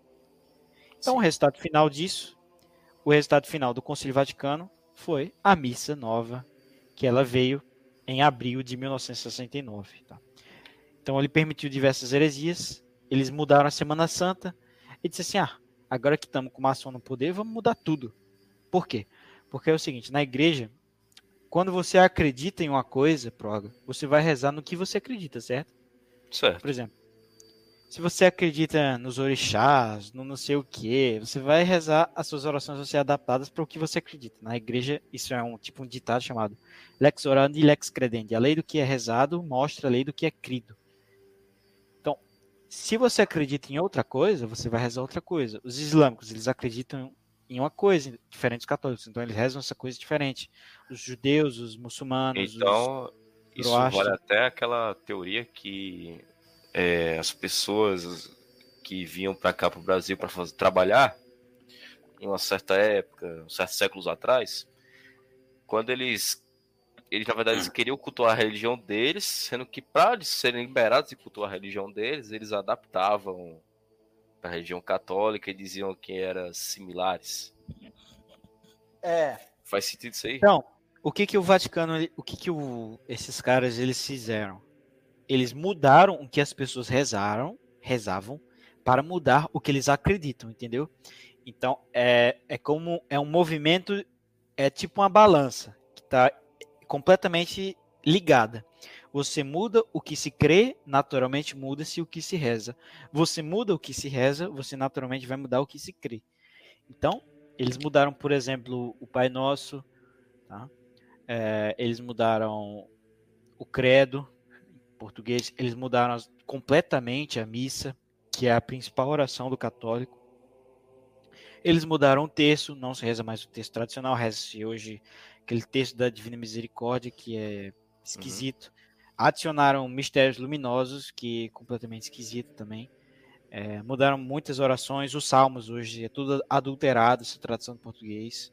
É, É, inclusive, o, o- se você for numa missa, missa nova, na hora da passagem, depois tem um salmo responsorial. É, como é o nome? Responsorial? É um salmo que corresponde com a passagem. Eu acho isso. eu Nunca entendi muito bem essa parte. Travou, repete aí. Se você for numa missa. É, se for numa missa nova, é, na hora da passagem, é, as- a, primeira passagem que tem, sempre tem uma. Depois tem um salmo, acho que é responsorial o nome. Uhum. Um salmo que corresponde com a passagem. Eu nunca entendi muito bem por que precisa ter um salmo depois ali. Ah, mas isso aí, cantado. isso aí é Isso aí é do porque rito antigo também? Isso aí, tradicional? Ou foi criado há pouco tempo? é e não é. Tem isso de salmos, mas é eles usam em outras ordens, Ah, de outra maneira. Mas não tá muito errado. Essa parte até que tá boa. Só que o negócio é que eles fazem todo um showzinho, né? É. O Senhor é o meu pastor. Aí vai, toca o carro. E nada Aí toca a bateria dele. Aí, falta... Aí a bateria. Aí vai o violão. Mãozinha pra cima.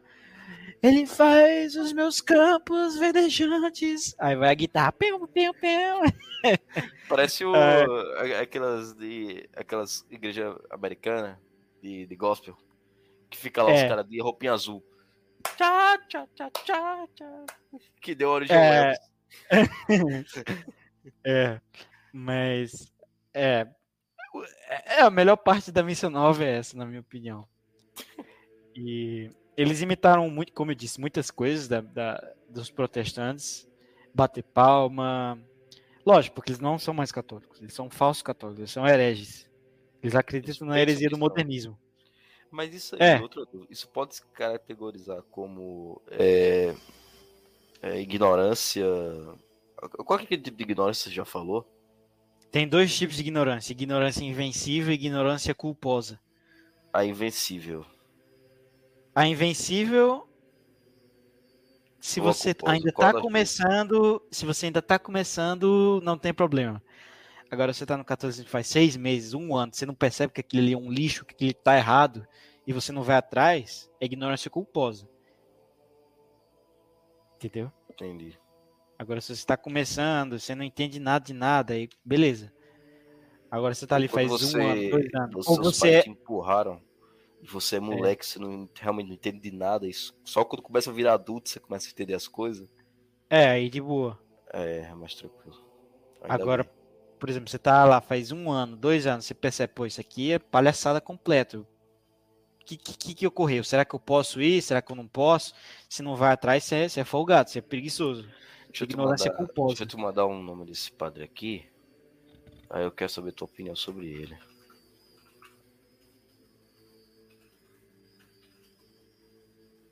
É. É. Ai, ai. Será que eu posso falar o nome dele e não cai? É, que, que eu acho dele? Isso. Assim, é, é, é, algo que eu até esqueci de falar. Então, o Olavo de Carvalho, também conhecido como o perennialista da Virgínia, é, que eu tenho minhas sérias dúvidas se ele era católico ou não. É, ele ele ensinava algumas coisas erradas. Então, como ele tinha aquela ideia de que o real problema do Brasil é o comunismo e não sei o quê, e ele dizia que o problema na Igreja Católica começou com a teologia da libertação. A teologia da libertação é um negócio de que Jesus ele pregava comunismo, não sei o quê, besteira que a gente nunca viu. Então, ele dizia que o real problema da Igreja Católica era TL, tá? É o comunismo. Só que não. O problema é, é o modernismo é o Concílio Vaticano II. É a infiltração maçônica. Essa maçonaria que ele inclusive defende, tá? Ele dizia que deveria haver uma reaproximação da maçonaria com a Igreja Católica e seria bom para ela pegar o sentido simbólico das coisas de volta. É, ele falou isso publicamente.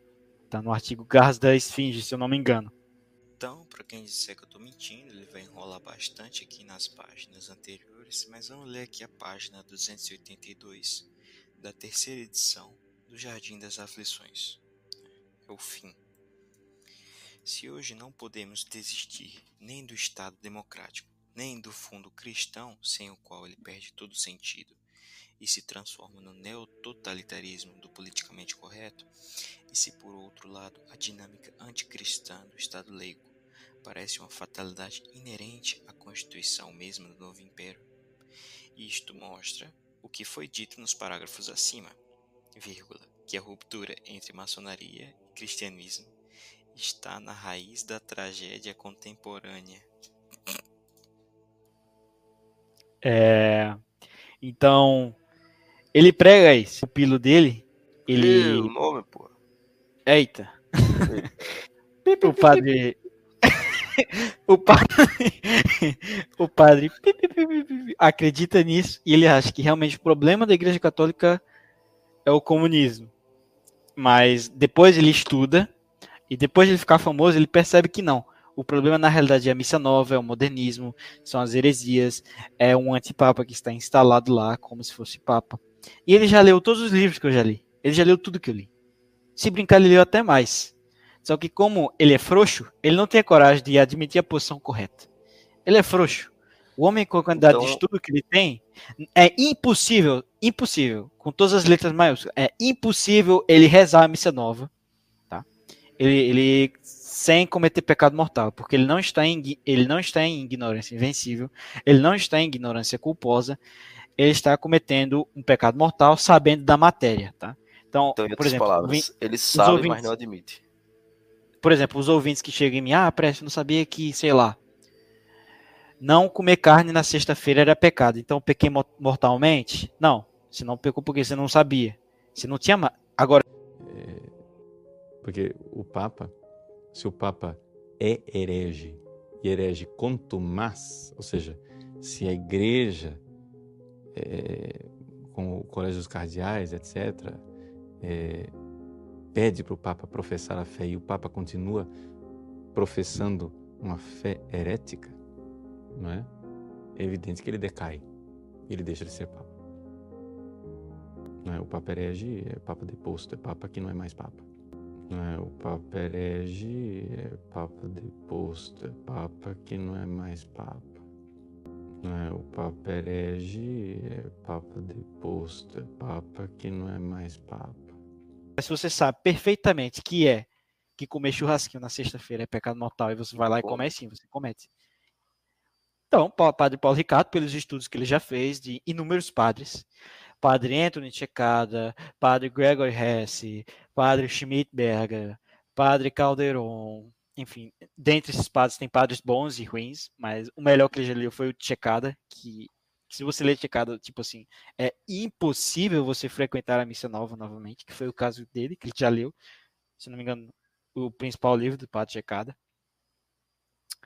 E, cara, é impossível. Ele tá ali porque ele é covarde, entendeu? Eu tenho certeza absoluta disso. Não tem como o sujeito ler Anthony Checada e não se convencer que aquilo ali é um lixo. Não tem como o sujeito perceber os frutos daquela missa e não perceber que aquilo ali é um lixo, que aquilo ali ofende a Deus. Se aquilo ali ofende a nós, homens, como é que não vai ofender a Deus? O que eu acho dele é isso. Então, Ele é um homem- Ele sabe da verdade, Mas não porém conta. ele, ele não conta. Ele não conta porque Então- ele prefere ser o, o Bambambam, ele acha que ele tá fazendo bem para as almas assim. Ele acha que ele tá fazendo um, um apostolado suficiente, mas não. Então, queira ou não queira, ele tá, ele tá co- cometendo um pecado pior, dez vezes pior do que é, do que um assim uma pessoa normal que tá frequentando e sabe, porque ele é Isso, padre. porque ele tem é padre. Ele Então, tem a obrigação tá de ensinar a se verdade. lascando, né? Deveria Aí ser na cabeça dele, na cabeça dele deve pensar o seguinte: não, mas Deus vai ter misericórdia de mim porque eu converti as pessoas. Sim, meu filho, mas você está convertendo para a religião errada. Você está convertendo para a convertendo religião pro erro. protestante. você está convertendo as pessoas para o erro. Entendeu? Você está ensinando as pessoas erradas. Você disse que mulher pode usar calça. Mulher não pode usar calça. Então, para quem venera esse padre ainda, vamos deixar aqui um vídeo, né? Um exposed dele que eu fiz, chamado Refutando o Padre Paulo com seus próprios argumentos, tá? Para quem venera, que não é um sacerdote conservador, tradicional, vamos ver aí. vamos- Agora, antes de você palpitar, eu quero que você veja o áudio e o vídeo, tá? O vídeo é muito importante para você ver as cenas, tá? Só o áudio não vai dar certo. Fechou? Vamos pro clipezinho aí que eu fiz. Quem quiser ver o clipezinho no YouTube tá em 2 horas 11 minutos e eu acho que 11 segundos, tá? Checa lá no YouTube e vai lá ver o clipezinho. refutando o padre Paulo Ricardo com seus próprios argumentos, por prece. Gente, nós temos que crer. E crer é o seguinte: Deus revela aquilo que é pecado. E eu posso nem sentir que seja pecado. Tem uma coisa lá que Deus diz que é pecado. Ah, eu acho que não é pecado, mas Deus revelou. Você tem que ter fé, você crê. E por isso você rejeita, por isso você detesta aquele pecado, porque você tem fé em Deus, no Deus que revelou. Mesmo que você não sinta que é pecado, Deus revelou que é pecado, você precisa detestar aquilo. A mulher não se vestirá de homem, nem o homem se vestirá de mulher, porque aquele que tal faz é abominável diante de Deus. Deuteronômio 22, versículo 5. Agora, quando uma mulher é, procura se vestir para produzir nos outros, produzir nas pessoas que olham, nos homens que olham para ela, é, excitação sexual, vamos falar bem claro, né? então essa mulher está pecando mortalmente, diz Santo Tomás. Não sou eu quem digo, né? Está lá na Suma Teológica, questão 169, artigo 2 Como podemos ver no vídeo, Padre Paulo Ricardo dando comunhão aí para pessoas com roupas que São Tomás diz que são imodestas, são em pecado mortal. né? E quem dá comunhão para quem está em pecado mortal comete pecado da blasfêmia. né? Mais uma vez mostrando que ele é contraditório e frouxo. Pecado mortal. Então o que isso quer dizer? Quer dizer que a mulher deve se vestir bem, mas não deve se vestir para produzir excitações sexuais nos outros. Isso é pecado mortal. Não precisa estar nua. É? Então existe essa, essa realidade que é muito importante. Haver uma, uma consciência de que você está levando os outros ao pecado. Agora, não é uma questão de é, você dizer, ah, o homem é que é sem vergonha. Eles é que são sem vergonha. Eles é que são indecentes. Não, minha filha. Se você faz questão de exibir certas partes do seu corpo, é porque você sabe a atratividade que isso causa nos homens. Né? Então, exibir costas nuas, exibir a barriga, né? exibir as coxas, exibir decotes, portanto, parte dos seios. Tudo isso é, é uma realidade para despertar sensualidade. Você precisa realmente detestar, porque Deus revelou que é pecado. E você precisa crer, porque Ele sabe o que é bom para você. Ele sabe o que é bom para você. Então, quando você começa a ouvir Deus e crer no que Ele ensina, a sua fé vai crescendo. Mostro para vocês a gravação do Padre Paulo Ricardo dando comunhão na mão, algo que ele mesmo condena e todo mundo sabe disso. E por que, que ele faz isso? Porque ele é frouxo, covarde, simples, né? Ele não ama Jesus. Se ele amasse, ele jamais cometeria essa irreverência. Essa... Todos nós sabemos que comungar em pecado mortal isso é grave, é uma blasfêmia, sobretudo quando o padre ele permite isso. Então por que, que será que o padre ele leu Santo Tomás, viu aquilo depois ele mesmo assim dá comunhão a essas pessoas e na mão, bem, tem estudos de de o irmão Charles André de São Jorge, estudos científicos que ele fez, né? E ele percebeu que a cada comunhão na mão perdem-se três fragmentos de Nosso Senhor. Então, se tem 15 mil pessoas, são 60 mil fragmentos. E como a gente aprende no catecismo, né? É, um pedaço de Nosso Senhor tem a sua divindade por completa. Então, se cai no chão, como a maioria desses fragmentos acontecem, e nós pisamos nele, estamos pisando em Nosso Senhor em toda a sua divindade. E o Padre, ele permite isso. Meus parabéns. Você precisa pedir mais. Creia. Creia no que Deus te diz. Mas atenção. Tem gente que acha que tem fé, mas não tem. Por exemplo, os hereges. Os hereges acham que tem fé, mas eles não têm fé. Herege não tem fé. Nenhuma, zero. fé sobrenatural, fé infusa no coração, eles não têm fé nenhuma, eles têm uma fé humana. Por quê? Como é que é o herege? Vou dizer como é que é uma pessoa com uma fé reta. Uma fé reta. A igreja, ela é aquela que prega a verdade da palavra de Deus e nosso Senhor Jesus Cristo.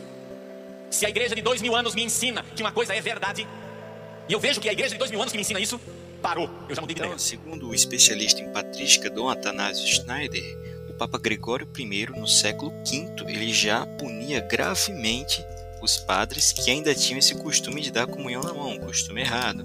Né? E você pode ver que o Padre Paulo ele é um hipócrita por excelência, porque ele diz: não, se é a opinião da igreja de dois mil anos, então acabou, não tem, não tem discussão. E você vê lá ele sendo hipócrita e fazendo mesmo assim. Né? É, eu não, a- a- uma imagem vale mais que mil palavras. Ah, e vale lembrar, esse é o vídeo de só uma missa, inclusive a missa que ele comete todas essas blasfêmias é a mesma que ele fez esse sermão super tradicional, para você ver a consciência cauterizada dele. Então, caro ouvinte, como diz Santo Irineu, né, no livro sobre heresias, quando a gente fala com herege, ele nem parece que é um herege, ele parece que é uma pessoa boazinha, tá? Então não se engane pelas aparências, é somente um lobo com pele de cordeiro, tá certo? É, se o Padre Paulo ele não se importa nem com Jesus, né, com a profanação de Jesus, quem dirá com a sua alma, né? E como diz no Evangelho de São Lucas, pode um cego guiar outro cego, se os dois se caírem no mesmo buraco? Bem, se você se guiar por ele, você na melhor das hipóteses vai ser igual a ele, um covarde, um frouxo, tá? Um herege, um blasfemo, uma pessoa que peca mortalmente todo dia, né? Por estar em união com essa blasfêmia, aceitar as pessoas que fazem essa blasfêmia. Então termina esse pequeno comentário aqui no podcast com a frase do Molière, um dramaturgo. Nós não somos responsáveis somente pelo que nós fazemos, mas também pelo que nós deixamos de fazer. Ah, Prece, você está caluniando um padre, que coisa feia, isso é pecado mortal. Não, não. Primeiro que ele é herege, eu já comprovei isso, tá? Ele também defende outras heresias, como o modernismo. Mas vamos ver aqui o que São Francisco de Sales, o doutor da igreja, um dos maiores bispos que já viveram no mundo, tem a dizer sobre esse tema, no livro Introdução à Vida Devota. Tá? É verdade que se pode falar abertamente dos pecadores públicos reconhecidos como tal, mas deve ser em espírito de caridade e compaixão, e não com arrogância ou presunção, por um certo prazer que se ache nisto. Este último sentimento denota- denotaria um coração baixo e vil. Excetuo somente os inimigos de Deus e da Igreja, porque a estes devemos combater quanto pudermos, como são os chefes de heresias, cismas, etc.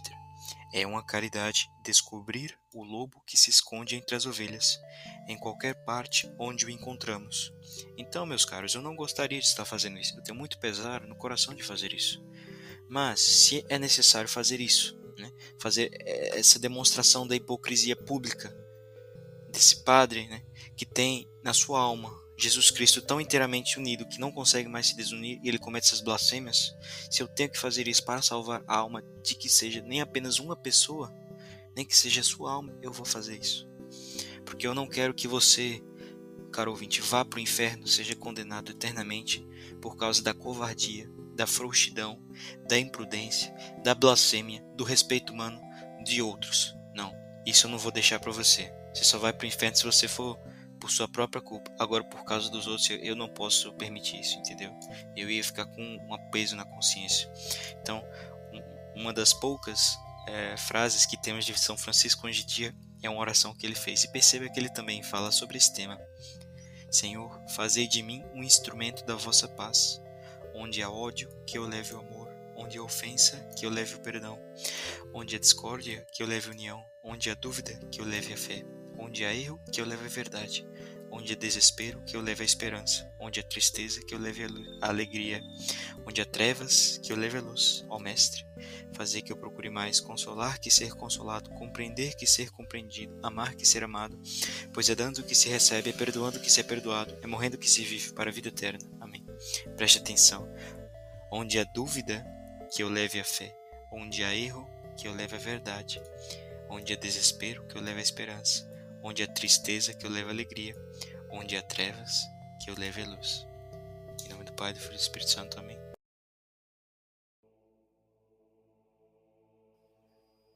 Você tá ensinando erro, cara. Um- Erros óbvios, ele ensina. Entendeu? Que não pode ensinar. Rezar essas palhaçadas, da, frequentar a missa nova, não pode. Pecado grave. Missa com batição de palma, com violão, não pode. É, teve um. Eu tava vendo, fui ver uma missa, inclusive você pode até comentar a respeito desse tipo de missa. Foi uma missa de exorcismo. É, o, pa- o padre, na hora que ele. Ele é, ele é exorcista, padre exorcista. Na hora que ele foi ler a passagem, o pessoal começou a bater palma. Ele. Pode bater palma não. Isso é errado. Não sei o que. Ele ensinou na hora lá. Ele deu uma dura no pessoal. Aí o pessoal ficou lá com cara de. É, mas ele, ele, ele deixa outros padres fazerem isso. Ele tá coa- coanudando com erro. Ele não critica os outros padres. Como é que pode isso? É. Ele tá quando ele deixa a mulher de calça lá na igreja dele. O padre Paulo Ricardo deixa a mulher de calça lá. Aí talvez ele diga, não, eu não dou comunhão na mão, eu sou tradicional. Tá bom, mas você, quando, você, você tá ali no modernismo ainda. Você sabe que o modernismo é um erro, porque você leu a Passion de Dominique Gregis do Pio X. Eu sei que você leu o padre pipipipipi. Por que, que você defende isso? Duas uma, ou você é frouxo, ou você, não sei, quer condenar as pessoas ao inferno, que eu não acredito que ele queira. É, É. a situação mais. é, mais assim. Que ele é que covarde. acho pressupor é que é covarde. Isso, que ele é covarde, porque ele já tem ali, ele já é famoso, ele não quer perder essa fama dele. Mas você tem que defender a verdade. Veja o exemplo do Santos. Sim. Os caras completamente escanteados no fim da vida, porque defenderam a verdade, defenderam o que eles acreditavam. Não importa se você é o famoso, se você ensina o erro. Não importa. Ah, mas eu, eu tô fazendo o certo. N- não, cara. Você não justifica. Não se, não se justifica um pecado por nada. Entendeu? Sei lá, você. N- n- Não sei, não tem justificativa. Entendeu? Ah, mas o meu apostolado é muito importante, as pessoas vão parar de acreditar em mim. Que parem. Porque o seu apostolado não faz sentido. Não faz sentido. Ele é contraditório. Entendeu? melhor- Porque você defende lixo. É melhor ter um fiel e ser justo e verdadeiro do que ter 10 mil fiéis e cometer um erro, né? É, você 10 tá ensinando. pessoas O cara tá ensinando coisa errada. réu. E foi inclusive ele que me fez ficar longe da igreja católica. Esse é o padre P. Porque ele disse, não, a igreja católica tá certa, não sei o que. É, na argumentação tá tudo certo o que ele fala. Então eu vou começar a frequentar. Eu comecei a frequentar, batição de palma, ninguém se portava e nada. Bem, que esse padre fala é muito bonito, mas eu não constato a realidade dos fatos aqui, no que ele mandou fazer. Parei de ir. Eu só fui me converter pela missa tridentina. Que ali tem a constatação dos fatos verdadeiros congruentes. Não com essas coisas aí que ele diz. Enfim. É, não recomendo nada do que ele ensina, nenhum curso dele. É, É, você pode achar pirateado no acervo. eu, re- eu Você recomendo a pode. batina dele. A batina dele é muito boa, tá? Foi um cara lá de Curitiba que fez. Ela custa mais ou menos 1.400 reais. Ela é muito boa. Eu recomendo a batina dele. É, mas nada que É, ele faz eu um recomendo. tecido de qualidade. é. É, inclusive, eu, eu tenho uma batina da mesma qualidade da dele. Pra que você É. tem uma batina? Porque eu ia ser padre. Ah, tá. É, mas exceto isso, eu não recomendo nada dele. Eu sei que ele é legal, que ele é bonzinho, que ele parece É. muito santo. Parece gente fina. Parece gente fina, eu sei, mas Guilherme de Ocã também parecia ser gente fina.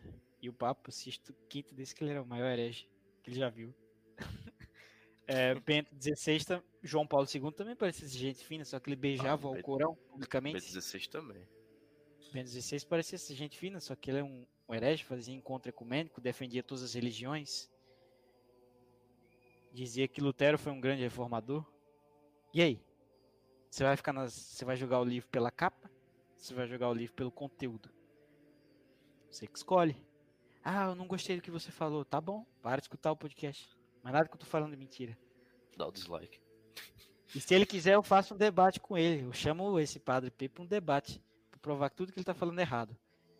Eu ganho de qualquer debate com qualquer padre do Brasil, provando que rezar a missa nova e frequentar a missa nova é pecado mortal e é blasfêmia.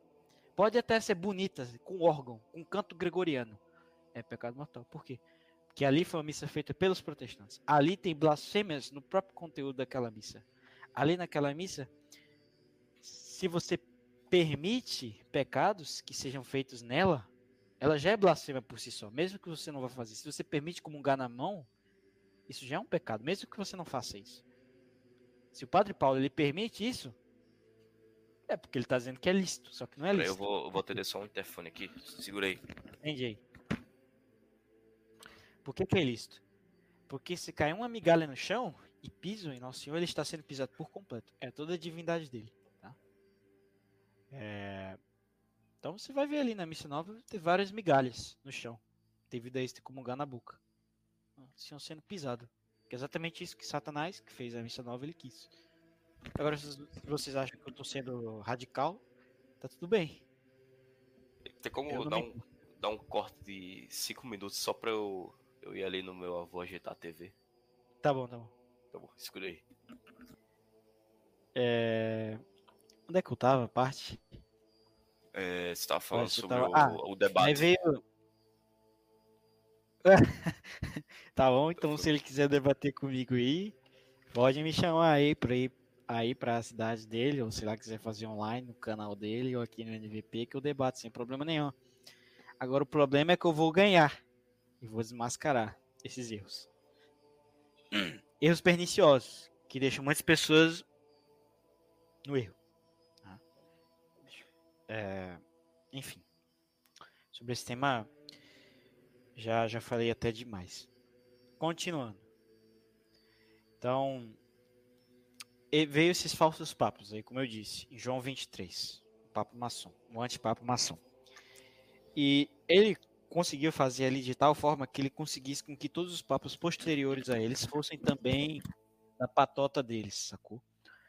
Normalmente, para eleição de Papa ia o arcebispo de Paris, o de Lásio, o de Roma, o de Roma que é o Papa, né? O de, sei lá, de um canto ali na Itália, perto de Roma, é, o de Veneza e o de, de mais onde? É, basicamente esses três locais. Então ele basicamente infiltrava ali, ele é, encaminhava mações para essas principais, entendeu? Para as principais 20 arquidioceses e com isso ele sempre conseguia com que fossem infiltrados ali.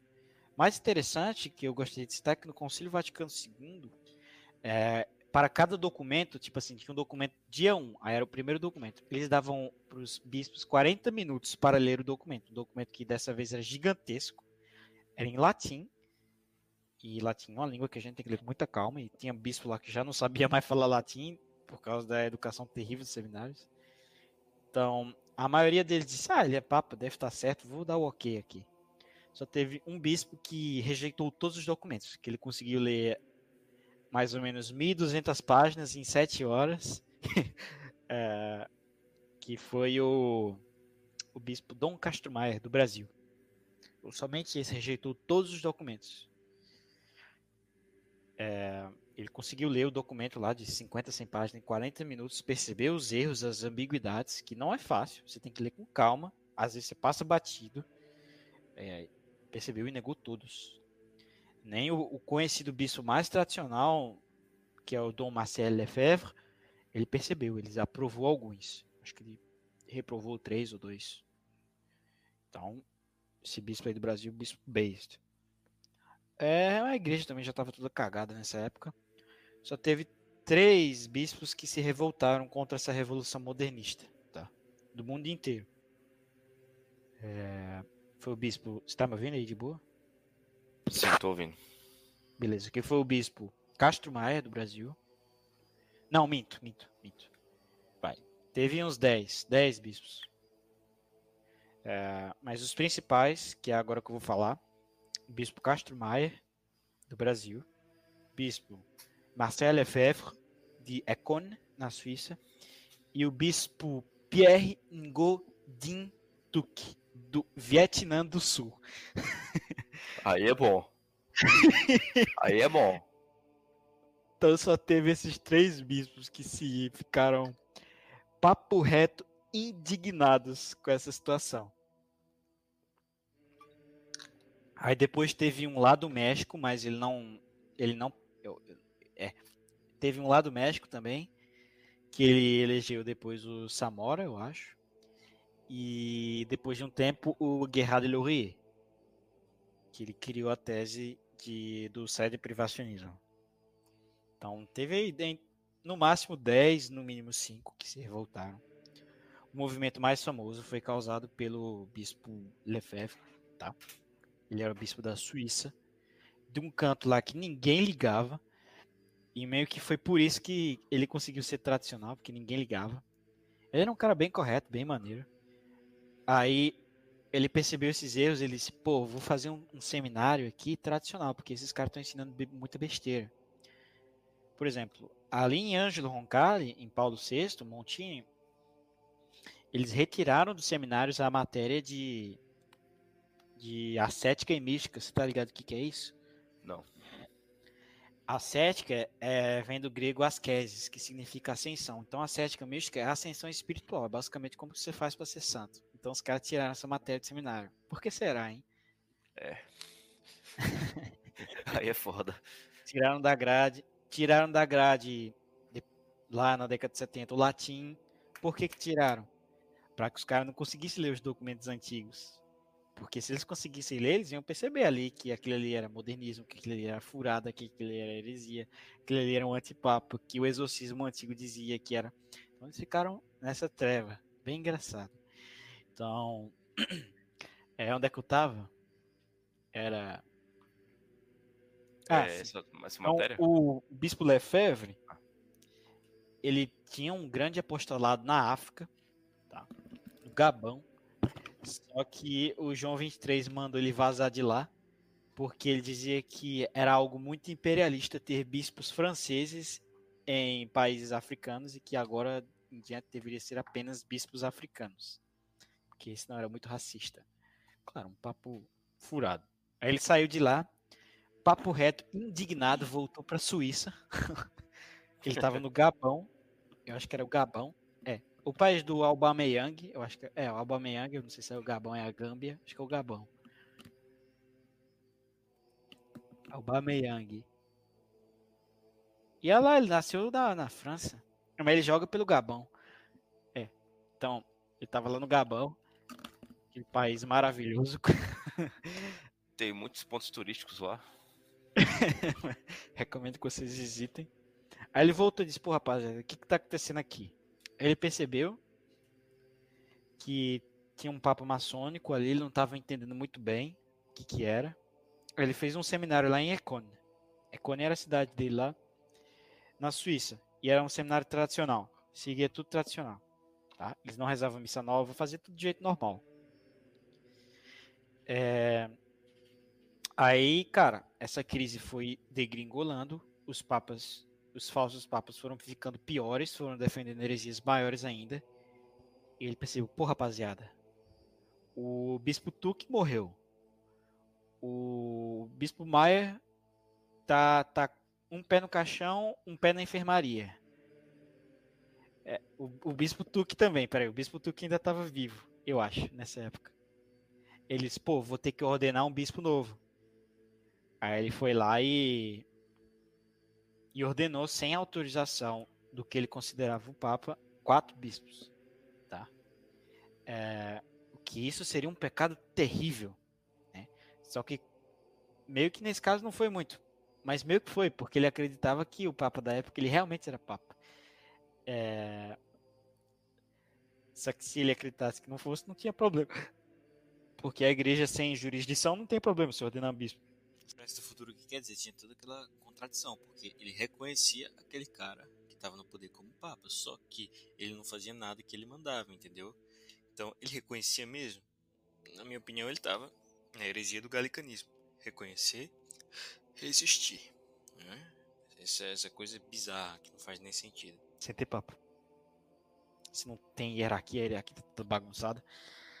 Mas ele, então, teve essa treta aí. Ele, ele ordenou quatro bispos, tá? E eu vou pesquisar. Eu, eu sei só o sobrenome. Vou pesquisar assim, só para não esquecer do, do quarto bispo. É, vamos lá. Os quatro bispos ordenados por Lefebvre foi Tessier de Malheré, tá? Richard Williamson, Alfonso de Galareta e o bispo Bernard Fellet? Oxi, cadê o cadê o Dom Tomás? Pera aí. Cadê o Dom Tomás? Dom Tomás. Quem foi que ordenou? Ah, o Dom Lefebvre ordenou o Dom Tomás depois. Eu pensava que o Dom Tomás estava nessa história. Então ele ordenou esses quatro bispos que eu acho que dois deles ainda estão vivos, mas estão só o Caco. E é, então você pode conhecer aí o Bispo Felei, o Malerei, que faz parte dessa história, ele ainda está vivo. Só que Mora eles onde? faziam. É, eu acho que um deles mora nos Estados Unidos e outro mora na França. Tá. Bom. Eu tive um amigo que foi crismado pelo Felei. Aí sim. Aí sim, nada. Porque eles, depois, ah, só que eles eram adeptos dessa teoria que eu te expliquei antes. Hum. Que a gente reconhece o cara como Papa, só que a gente não faz nada que ele manda. Então, Sim. é o- então isso é complicado. Isso é muito melismático. É, você sabe a verdade, mas você não quer admitir. É, eles também tinham esse lance do padre Pipipi, em menor escala, é claro, porque na época deles É. era mais difícil de saber a verdade, se ainda estava. Fazia pouco tempo que essas coisas tinham acontecido. É, não era tão escancarado quanto era hoje. Era muito escancarado, mas não era tão escancarado. Então. Mas eles tinham esse negócio que não faz sentido, você reconhecer alguém como Papa e desobedecer. Ou ele é, ou ele não é. Ou ele é e você obedece tudo ou ele não é, você não obedece nada. Não tem meio termo. Na Igreja Católica não tem meio termo. É como Jesus disse: quando fores responder a alguém, dizei sim, sim, não, não. Na Igreja Católica é assim: ou é sim ou não. Tá? Não tem meio termo. Claro, se você não sabe, você diz não sei. Mas a questão é: ou é sim ou é não. É, então, eles tinham esse posicionamento. Aí acabou que o bispo Lefebvre foi excomungado pelo Papa Maçom, pelo antipapa. Aí todo mundo ficou, ai, deve ser do mal, o Papa excomungou. Ele não era um Papa. É, aí depois ele se retratou e o Papa é, Bento XVI, será que foi o XVI? Foi João Paulo II? Que tirou a excomunhão dele?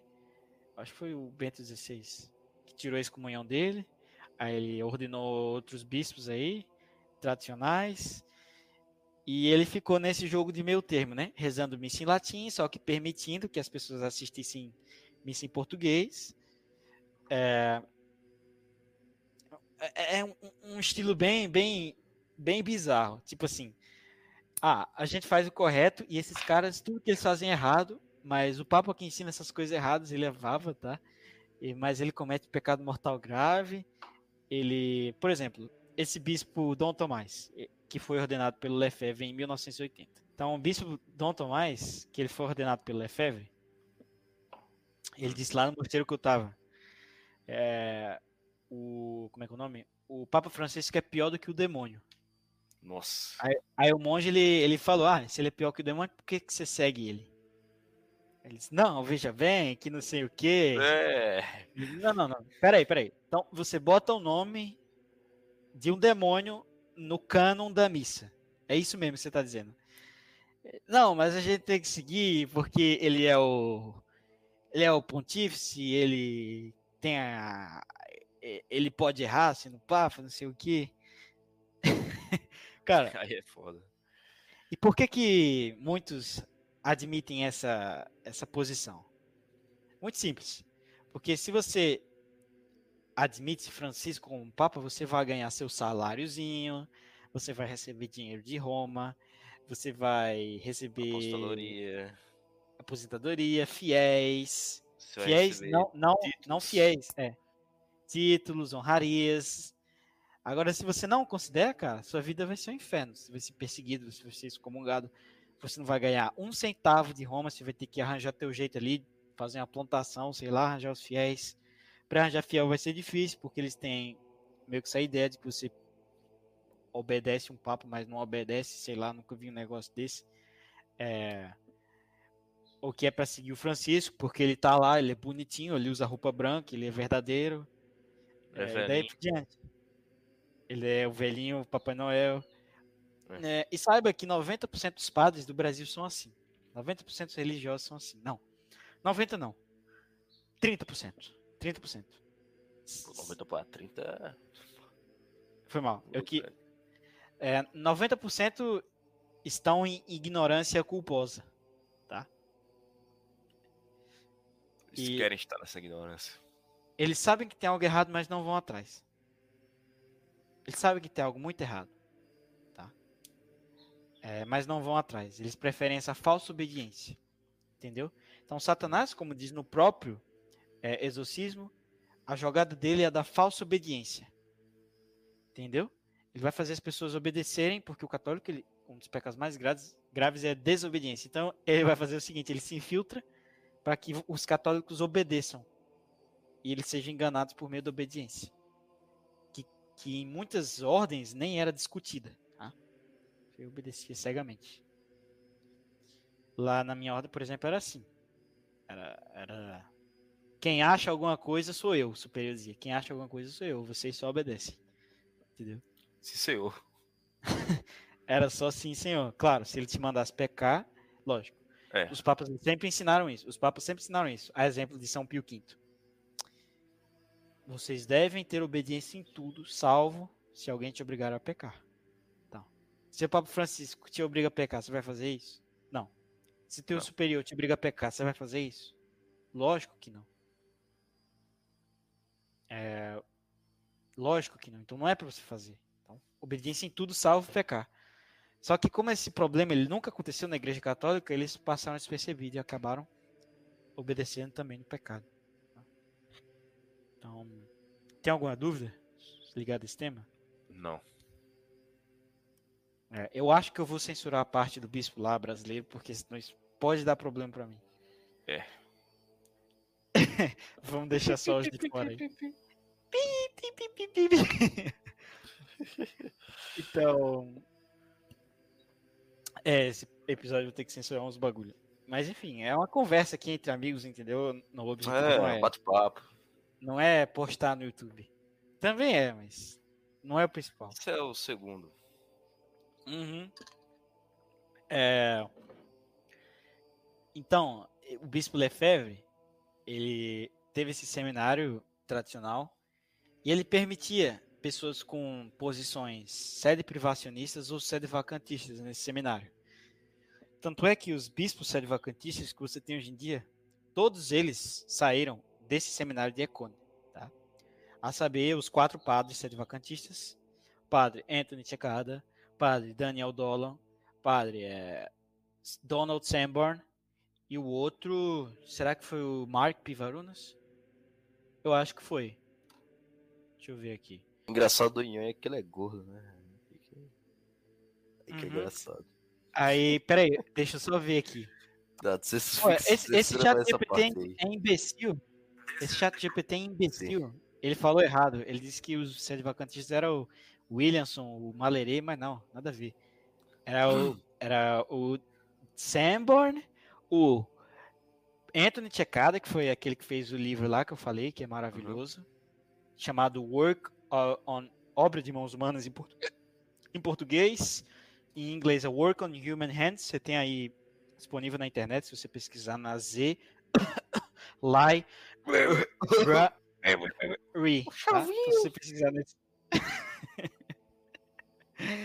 É, ele, o Padre Anthony Checada também tem um livro muito bom chamado Bem-vindo à Missa Tridentina, que é um resumo desse Obra de Mãos Humanas, para você dar aí pro seu amigo Blue Pill, que é católico, que ele talvez vai se converter. Também tem outros livros muito bons que tem aqui na bibliografia, que é, é Work of Human Hands, A Theological Critique of the Mass of Paul VI. Esse é o livro do Anthony Checada, o nome completo. Tá?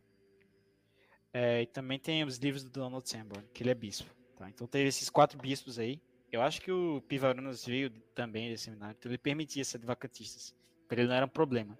Era uma teoria válida dentro dessa crise. Tá? É, e o mais engraçado é que o Sanborn ainda está vivo, o Pivarunas ainda está vivo. E o Tchekada morreu em 2006, o Dolan morreu em ano passado. Engraçado, a história ainda está viva. Está- ainda está correndo a novela. Então ele ordenou esses caras, só que aí depois ele brigou com todo mundo, ele disse, não, vamos ver bem, foi sem querer. Quer dizer, ele não disse exatamente isso. Enfim, aí deu uma treta lá. É, você tem alguma dúvida? Não. Então, é, lá de Icone, eles começaram a fazer outros seminários é, tradicionais no mundo. Então, tem um seminário em, na França, tem um em La Reja, na Argentina, tem um nos Estados Unidos, tem o de Econe, tem o da Alemanha e eu acho que só. Eu quase fui para esse da Alemanha. Que bom que eu não fui. É, então, Meio longe. É, e, e esse cenário é pago, ainda mais. É tipo, Caramba. eu acho que é 500 dólares por mês. Ainda bem que foi mesmo. é. É, the total tuition for every year is $7,000 dollars, and not including books, supplies, flights, clothes, etc, etc. Então, 7 mil dólares por ano. Caramba, é mais do que eu pensava. Deve ser dos Estados Unidos esse preço. É.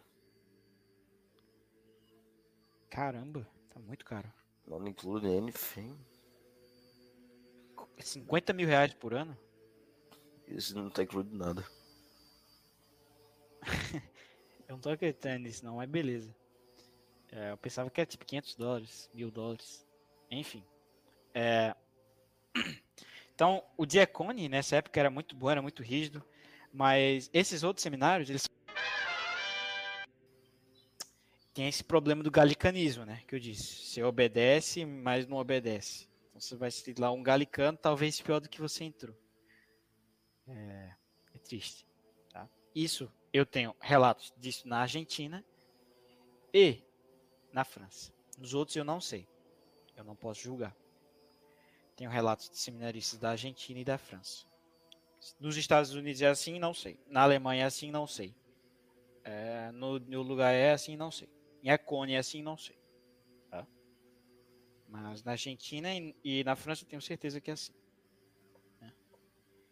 E é complicado. Então, muitos desses padres que estavam lá perceberam esses erros galicanos deles, lá da fraternidade. Perceberam que lá ninguém estava seguindo muito sério, que parou ali no Lefebvre, mas esses outros bispos estavam fazendo bagulho meio, meio bagunçado. Disse assim, não, cara.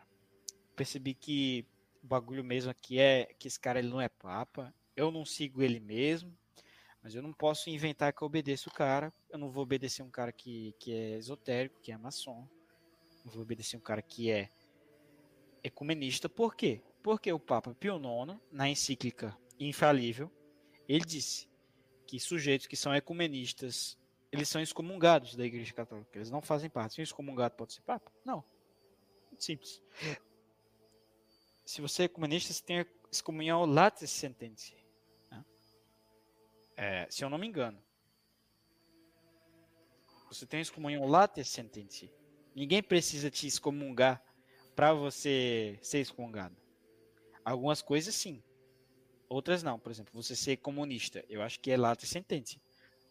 Você está fora do corpo de Cristo, mesmo sem ninguém te condenar. Tá? O Papa já condenou todo mundo antes. Você ser ligado à maçonaria, como era o João 23, lata sentença. Já foi condenado. Leão 13. Pio 12. Todos depois de Leão 13. Entendeu? Então, vieram esses falsos papas aí. Aí veio o Bento XVI, que ele, que ele liberou essas missas tradicionais, ele inventou que ele era tradicional, a galera acreditou que ele era do bem, que ele era santo. Só que o maior problema é que na década de 70 o Paulo VI mudou tudo. Como eles queriam mudar, no que, que as pessoas acreditavam, eles mudou as orações todas. Então, Paulo VI ele mudou a missa inteira, tá? Ele mudou o rito de transubstanciação da comunhão, ele mudou É, crisma, ele mudou. Ordenação sacerdotal, ele mudou. Ordenação episcopal, que é do bispo, ele mudou. Ritual de casamento, ele mudou. Não, ritual de batismo é o mesmo. O, o matrimônio também é válido, mas ele mudou o ritual, tá? Ele botou aquele negócio todo açucarado, todo romântico. Não é assim. E não tem beijo no ritual de matrimônio, você macaquice completo. É. é... Essa coisa depravado. Não, é macaquice, cara. Macaquice completa. Enfim. É... Qual foi, quais são os sete sacramentos? Vamos ver o outro sacramento que ele mudou. Mudou ordem, mudou sagração episcopal, mudou crisma, é, mudou a missa, é, trocou a língua da missa. É, ele fez mais o quê? Botou violão na missa. É, ele fez mais o quê? Ele tirou matérias importantes do seminário, como eu disse, como você faz para ser santo. Que deve, se fosse para ter uma matéria no seminário, na minha opinião, seria essa. e o cara tirou essa matéria. É, e tantas outras coisas. Então eles mudaram tudo, tudo, tudo. Então, se você só foi na missa nova, você só frequentou esses, essas coisas novas, você nunca frequentou, como eles dizem, modelo antigo, né? O modelo antigo, você não conhece a Igreja Católica, entendeu? Você Uhum. conhece uma igreja protestante que parece um pouco com a católica. É tipo tu jogar futebol. Não é porque você joga futebol que você sabe jogar vôlei. Nem Não é futebol. você sabe jogar vôlei que É. você sabe jogar. É. É, é um bagulho um pouco parecido, que lembra um pouco, mas não tem nada a ver. Né? Uhum. Pronto, tênis, tênis e vôlei. Parece um pouco, mas a essência do esporte é diferente, os princípios são completamente diferentes. Na aparência parece muito, mas na prática não. Então, tem esses seminários aí, aí esses bispos sede-vacantistas, eles fizeram outros seminários e os bispos sede-privacionistas também fizeram. É, tinha uma comunidade sede-privacionista grande em Avril, só que quando o bispo Guerrado de Laurier ele morreu, eles peidaram na farofa, porque estava sem ganhar dinheiro do Vaticano e quiseram voltar. É... Ah, e a maioria desses bispos sede-vacantistas, eles foram ordenados por aquele bispo lá que eu disse, o Pierre Ningot de Intuc. Então, é, ele ordenou o Ningot de Intuc ordenou Zamora, ordenou mais quem? Enfim, teve um cara lá bem polêmico que ele ordenou, que era o da Tessen, que aí os sede-vacantistas ficam brigando sem parar se ordenou ou não ordenou.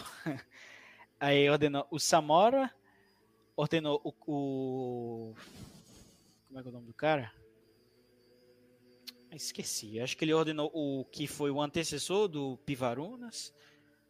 Ordenou o, o. Ordenou o Sembra. É. Ele ordenou o episcopal esses caras aí. Eu acho. É, isso aí mesmo. E a linhagem do, Nigodin, do Pierre Nigodin Tuc vem do São João. Dizem. São João Evangelista. É, aí os. Aí tem essa briga do Céu Vacantista com os RR. RR são esses caras aí que obedece, mas não obedece. Que. Não, o Tuque fez a sagração inválida, porque ele não estava unido com Roma. Céu Vacantista, não, era válida, porque Roma é um falso papa. Aí fica nisso para sempre, tá? É, então, tem várias linhagens sede-vacantistas, tá? A principal é a do Pierre Nigodin Tuc. Tem outra linhagem, que é do Gerard Laurier, que é a dos sede-privacionistas. Tem aí hoje em dia o cara que segue essa linhagem, se eu não me engano, é o bispo Thomas Huber e o bispo, é, como é o nome dele? Stuiva, da Bélgica. Ele mora em Der Demor. Den Demor, ou Der Demor, sei lá. o Huber, eu não sei onde é que ele mora. É, Tem mais outro bispo sede privacionista. Ah, tem o Donald Sanborn, que é sede privacionista. Ele mora na Flórida. Ele tem um seminário lá chamado The Most Holy Trinity Seminary. É, tem dois sede-vacantistas. Na realidade, tem vários sede-vacantistas. Tem o Pivarunas, que é da CMRI. A sede dele fica no Nebraska. Tem o Santa Gertrude the Great, que a sede é na Flórida. Tem o. Como é é o nome? do outro bispo. Ah, tem o bispo Zamora, que fica em Guadalajara, no México. Tem o bispo. é, como é o nome dele? Ah, Dom Rodrigo, que ele fica no Rio de Janeiro. Tem o bispo. Vai, tem um na Nigéria. E tem um na Argentina. Que é o Espina. E deve tem um, eu talvez tenha um na Ásia, sei lá, e só. Basicamente isso. É, como Cristo disse, acaso encontrarei fé na terra quando voltar? E ainda mais, ele diz: muitos virão em meu nome. Então, o problema do fim dos tempos é que terá muitas pessoas boas enganando. Entendeu? Sendo enganados. Sendo enganados e enganando os outros. Outros que Da são mesma- bons também. Isso. Da mesma forma que ocorre com esse padre Pipipi. Ele é uma pessoa má, enganando pessoas boas, e as pessoas boas acreditando essa pessoa má, enganam outras pessoas boas. Entendeu? Chefes de morro aliciando menores. Não, não é nem isso. É um cara que você acha que ele é muito bonzinho. Te levando pro erro. E às vezes o cara até é bonzinho mesmo. Assim que vai ser o fim dos tempos. Caramba. É. Então. Olha, só, só para quem dizer que o padre, se eu tô falando besteira do padre Pipipi, vamos lá. Efésios 5, aquele que eu falei antigamente. Ó, não tomeis parte nas obras infrutuosas dos filhos das trevas, mas antes condenai-as. Porque as coisas que eles fazem em secreto, vergonha é até dizê-las. Mas todas as coisas condenadas são postas a descoberto pela luz, e tudo que é manifestado torna-se luz. Por isso a Escritura diz: Desperta, tu que dormes no sono do pecado. Levanta-te dentre os mortos, e Cristo te iluminará com sua graça. Cuidai, pois, irmãos, em andar com prudência, não como insensatos, mas como circunspectos. Aproveitai o tempo, pois que os dias são maus. Portanto, não sejais imprudentes, mas considerai qual a vontade do Senhor. Tá? Então, depois ele continua. Olha só. O próprio São Paulo condenou o que o padre Pipipi faz. Não sou eu, não sou eu condenando. Eu, Jorge, da geração Z, não. São Paulo, São Pio V, Santo Tomás de Aquino na Suma Teológica. A minha opinião não importa. O que importa é a verdade. É ensinamento infalível. É a lógica. Entendeu? É a verdade. É. Como diz São Paulo aqui, se quiser eu repito. É. Não tomei parte nas obras infrutuosas dos filhos da treva, das trevas, mas antes condenai-as. E eu tenho aqui a passagem da da, da Suma Desculpa. Teológica. O problema, é, o Prece, é que essas forças do mal, elas muitas vezes chegam muito bem disfarçadas para enganar os bons. Uhum. É, de, é, realmente. Olha, por exemplo, obediência aqui no Catecismo de São Roberto Bellarmino. Em que consiste o conselho da obediência? Em renunciar ao próprio juízo à própria vontade, que no Santo Evangelho chama-se negar a si mesmo, sujeitar-se à vontade do superior em tudo, vírgula, que não for contra Deus. Este conselho ensinou o Salvador do mundo, não só com palavras, mas também com exemplo, obedecendo em tudo ao Padre Eterno, ao Pai Eterno. Inclusive sujeitando-se também, quando era menino, a sua mãe e a São José, que estava no lugar de pai por ser esposo de Nossa Senhora, ainda que na realidade não fosse seu pai por ser nascido de Maria sempre virgem. Esse é o terceiro conselho ao qual se obrigam também por voto todos os religiosos. Tá? Então isso é obediência. Você não precisa obedecer Francisco. Por quê? Porque ele vai contra Deus. Se ele vai contra Deus, ele não faz parte do time de Deus. É tudo muito simples. Tá? É, eu tinha aqui a passagem do, do da Suma Teológica, mas não estou encontrando.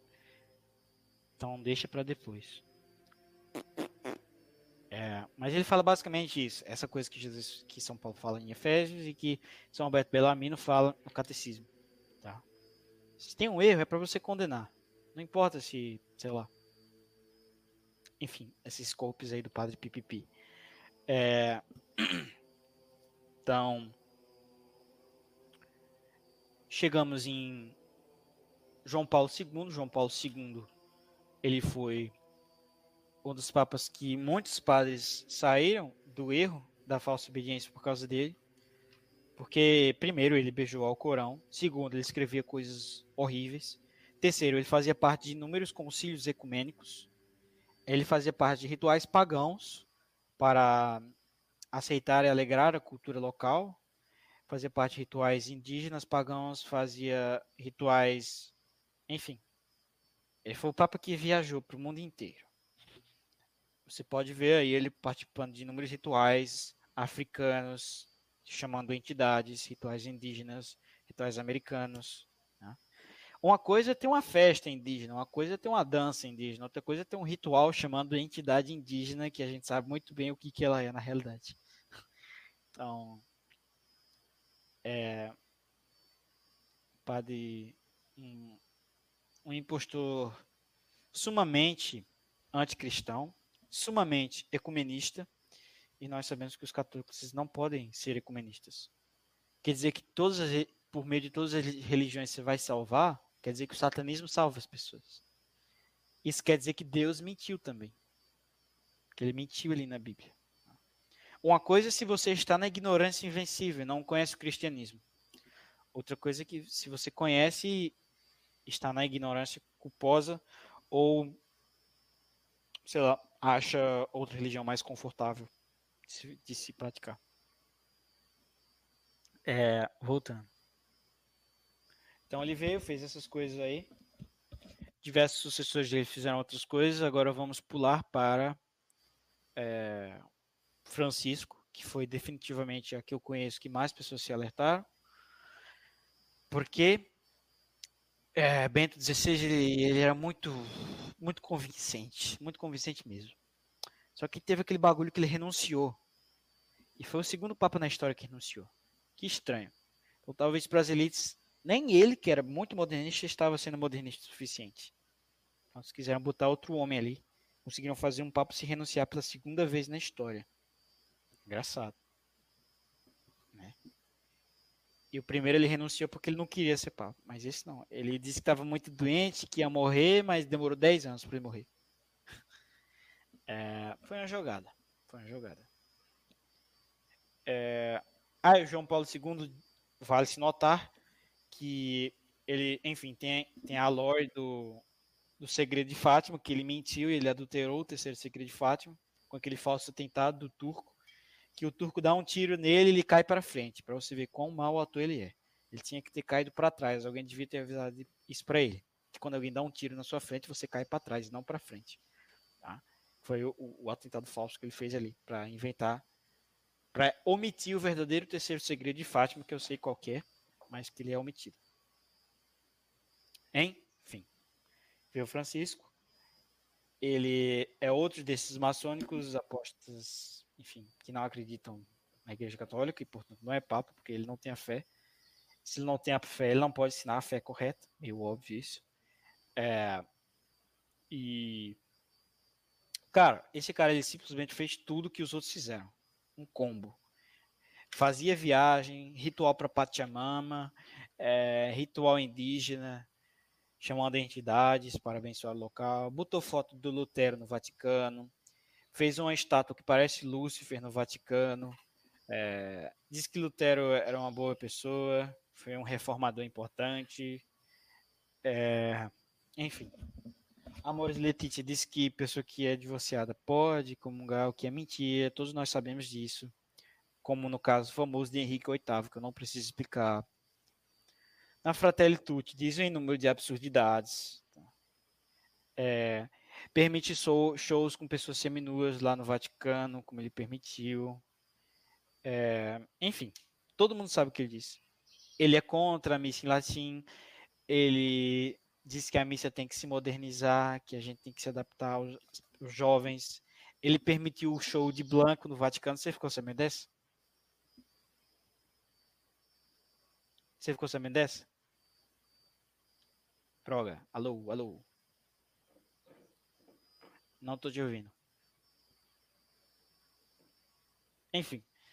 Ele ficou show de Blanco no, no Vaticano. Blanco que é um artista gay, ele tava com roupas sensuais. É, nesse dia. Pô, dentro do Vaticano, um show com músicas imodestas, que nem a do Blanco. Deixa eu só pegar aqui o lyrics de uma música qualquer do Blanco. É... Vamos lá, essa aqui. Vou pegar a tradução.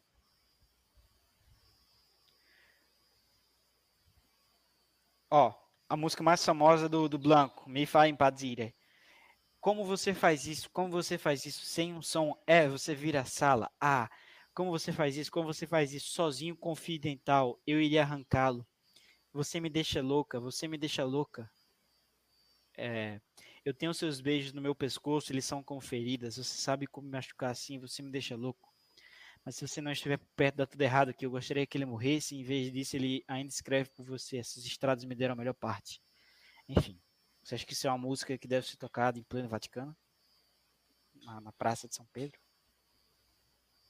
Eu acho que não. Eu acho que um sujeito que permite isso, ele ensina o erro.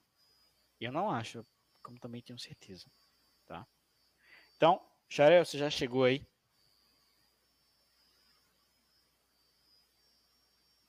Não, o cara vazou. Então, qual é a solução para tudo isso? Qual é a solução para tudo isso? Muito simples. Você tem que adotar uma posição de não reconhecer esses, esses impostores. Por tudo que eu já mostrei aqui. Por todas as profecias que mostraram na Igreja Católica que dizem que teriam um tempo com muitos impostores. É, aí você diz, ah, mas tem um dogma da Igreja Católica que vai ter sucessores até o fim dos tempos. Sim, o sede privacionismo, ele, ele bem, o sede vacantista eles dizem que não disse que teria um tempo sem sucessor, então ainda seria válido e também disse que é, o sede privacionista defende que tem um sucessor, só que ele é só material e não é espiritual. A, a, se não a solução para tudo isso é o catolicismo tradicional. Traditio vem do latim trazido, trazido dos apóstolos. É, e você vai encontrar o mais próximo disso, ou em movimentos sede privacionistas, ou em movimentos sede vacantistas. Tá? Só qual o problema do sete vacantismo e do sete privacionismo? Tem uns masqueicos lá que eles acham que a coisa mais importante, o pão nosso de cada dia é condenar os erros. E eles ficam só isso, só nisso. Não, esse grupo tal, ele rezou a, a reforma, a Semana Santa, segundo Pio X, mas ela tem o Pater Noster junto, isso foi feito por Bonini, Bonini é modernista, isso é um pecado mortal. Não, esse grupo aqui, eles fazem as respostas, segundo Pio XII, isso aqui foi feito pelo Bonini, Bonini, um pecado mortal, esse grupo é horrível, não frequente. Ou, ah, esse cara aqui, ele disse que você podia fazer o jejum de tal, blá, blá, blá. Ah, esse cara aqui, ele fazia não sei o que, blá, blá, blá. Ah, esse cara aqui é um herege, esse cara aqui não sei o que. Isso é importante? É. Mas é, a, vida espiritual deles, em sua maioria, é só isso. Não tem oração, não tem sacrifício, não tem jejum, não tem penitência, nada. Só que isso que é o mais importante. Esse condenar os erros é um fruto do, da oração, do jejum, do sacrifício, da esmola, da penitência. Não o contrário, tá? Pão nosso caso de dia é outra coisa, não é isso. Isso é importante? É, sobretudo para padres. Se os padres não fazem isso, eu tenho que fazer? Tem, mas não é para você passar o dia inteiro fazendo isso, entendeu? Você já passa o dia inteiro. E é chato para dedéu. Então, é, porque é o seguinte, na missa nova, eles adulteraram tudo, então provavelmente aquilo não é uma missa, tá? Eu expliquei isso no episódio Missa Antiga e Missa Nova, quem quiser ver. É, tem inúmeras explicações. Eles adulteraram o cânon, adulteraram algumas partes, tiraram o altar, tiraram versos de e outras coisas. Vocês podem ver isso depois. É... Mas, como é que se diz? O principal é que eles fazem a missa, o cânon, se diz, estamos unidos com, unacum. Você não pode rezar uma missa unacum, uma pessoa pior do que o demônio. Unacum Franciscum. Então, presto do futuro para avisar que a missa ela ainda continua sendo válida, tá?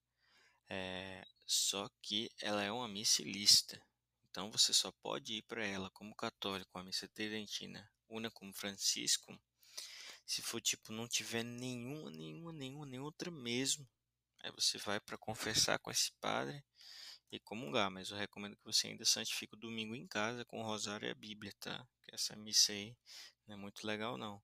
Eu recomendo que você também só vá nesse espírito de, de, receber os sacramentos e sair correndo o mais rápido possível. Agora, se você vai nesse espírito de querer ficar na heresia, de, de querer ficar no galicanismo, de achar legal, ter amigos, não sei o que, aí você entra em pecado mortal, tá? Você entra em heresia. Então você também tem que ver se o padre ele for ordenado no rito antigo, um bispo ordenado no rito antigo, tá?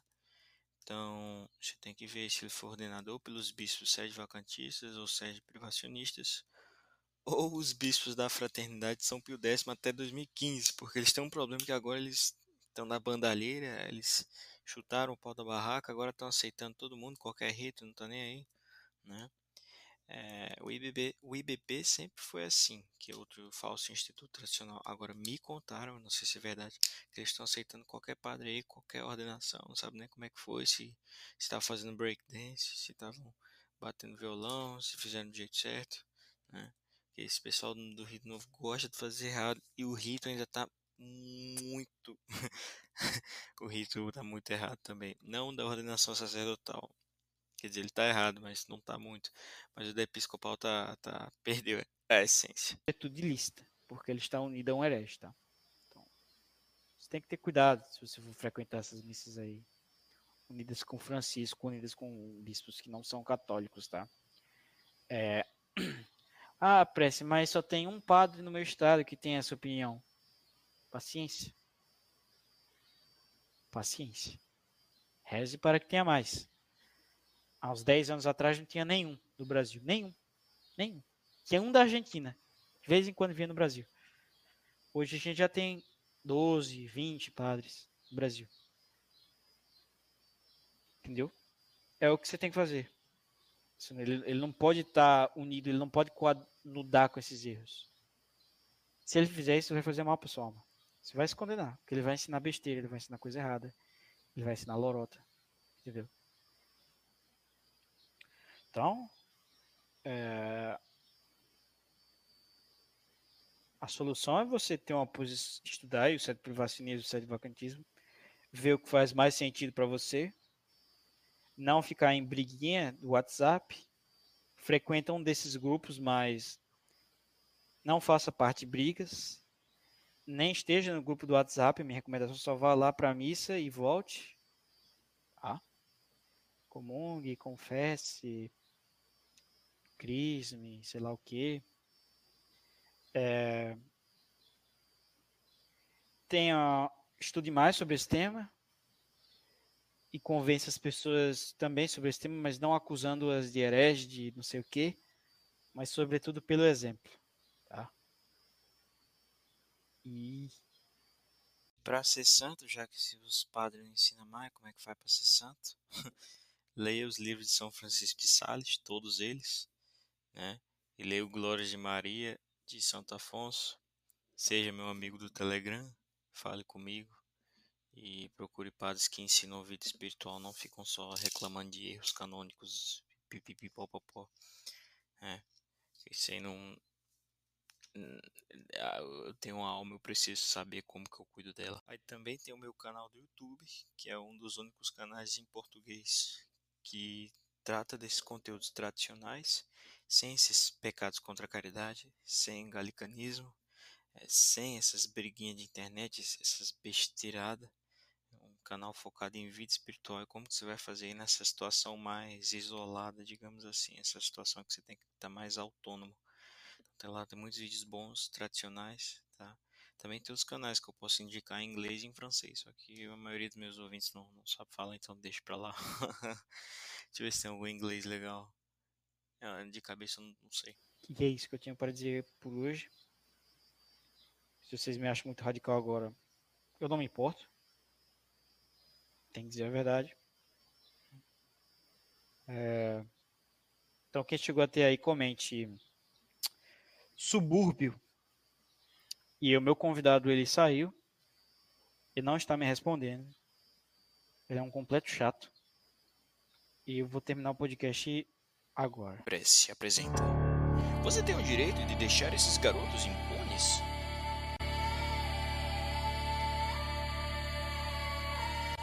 Vais conseguir aguentar esse fardo sem puni-lo, irmã? Ela foi estuprada no altar. Fale com Jesus. Reze. dans la tête. Et si je comptais combien on est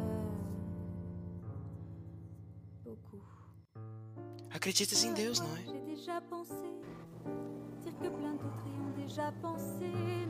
Que Jesus Cristo morreu dos seus pecados. De fato, se vocês perdoarem os homens os males que eles fizeram, o Pai de vocês que está no céu também perdoará a vocês. Lucas 17, 3, 4. crois parfois que c'est la seule manière de les faire taire. Ces pensées qui me font vivre un enfer. Senhor, lembra de mim quando entrar no teu reino. Em verdade te digo que hoje estará comigo no paraíso.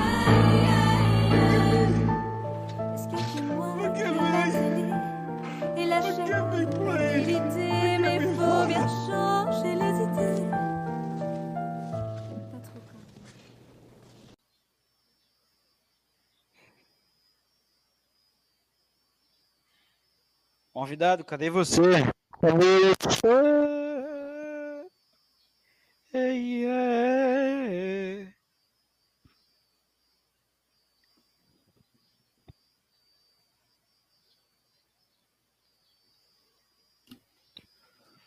Nossa, acabei de matar um soca. Voltou, hein? Terminei o podcast e não voltou. Onde é que você tava? Sabe que eu tava dormindo?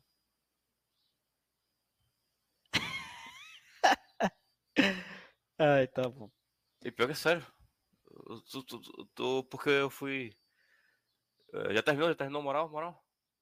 Tô dizendo sério. Ah. Mas essa parte vai ficar. Eu vou botar.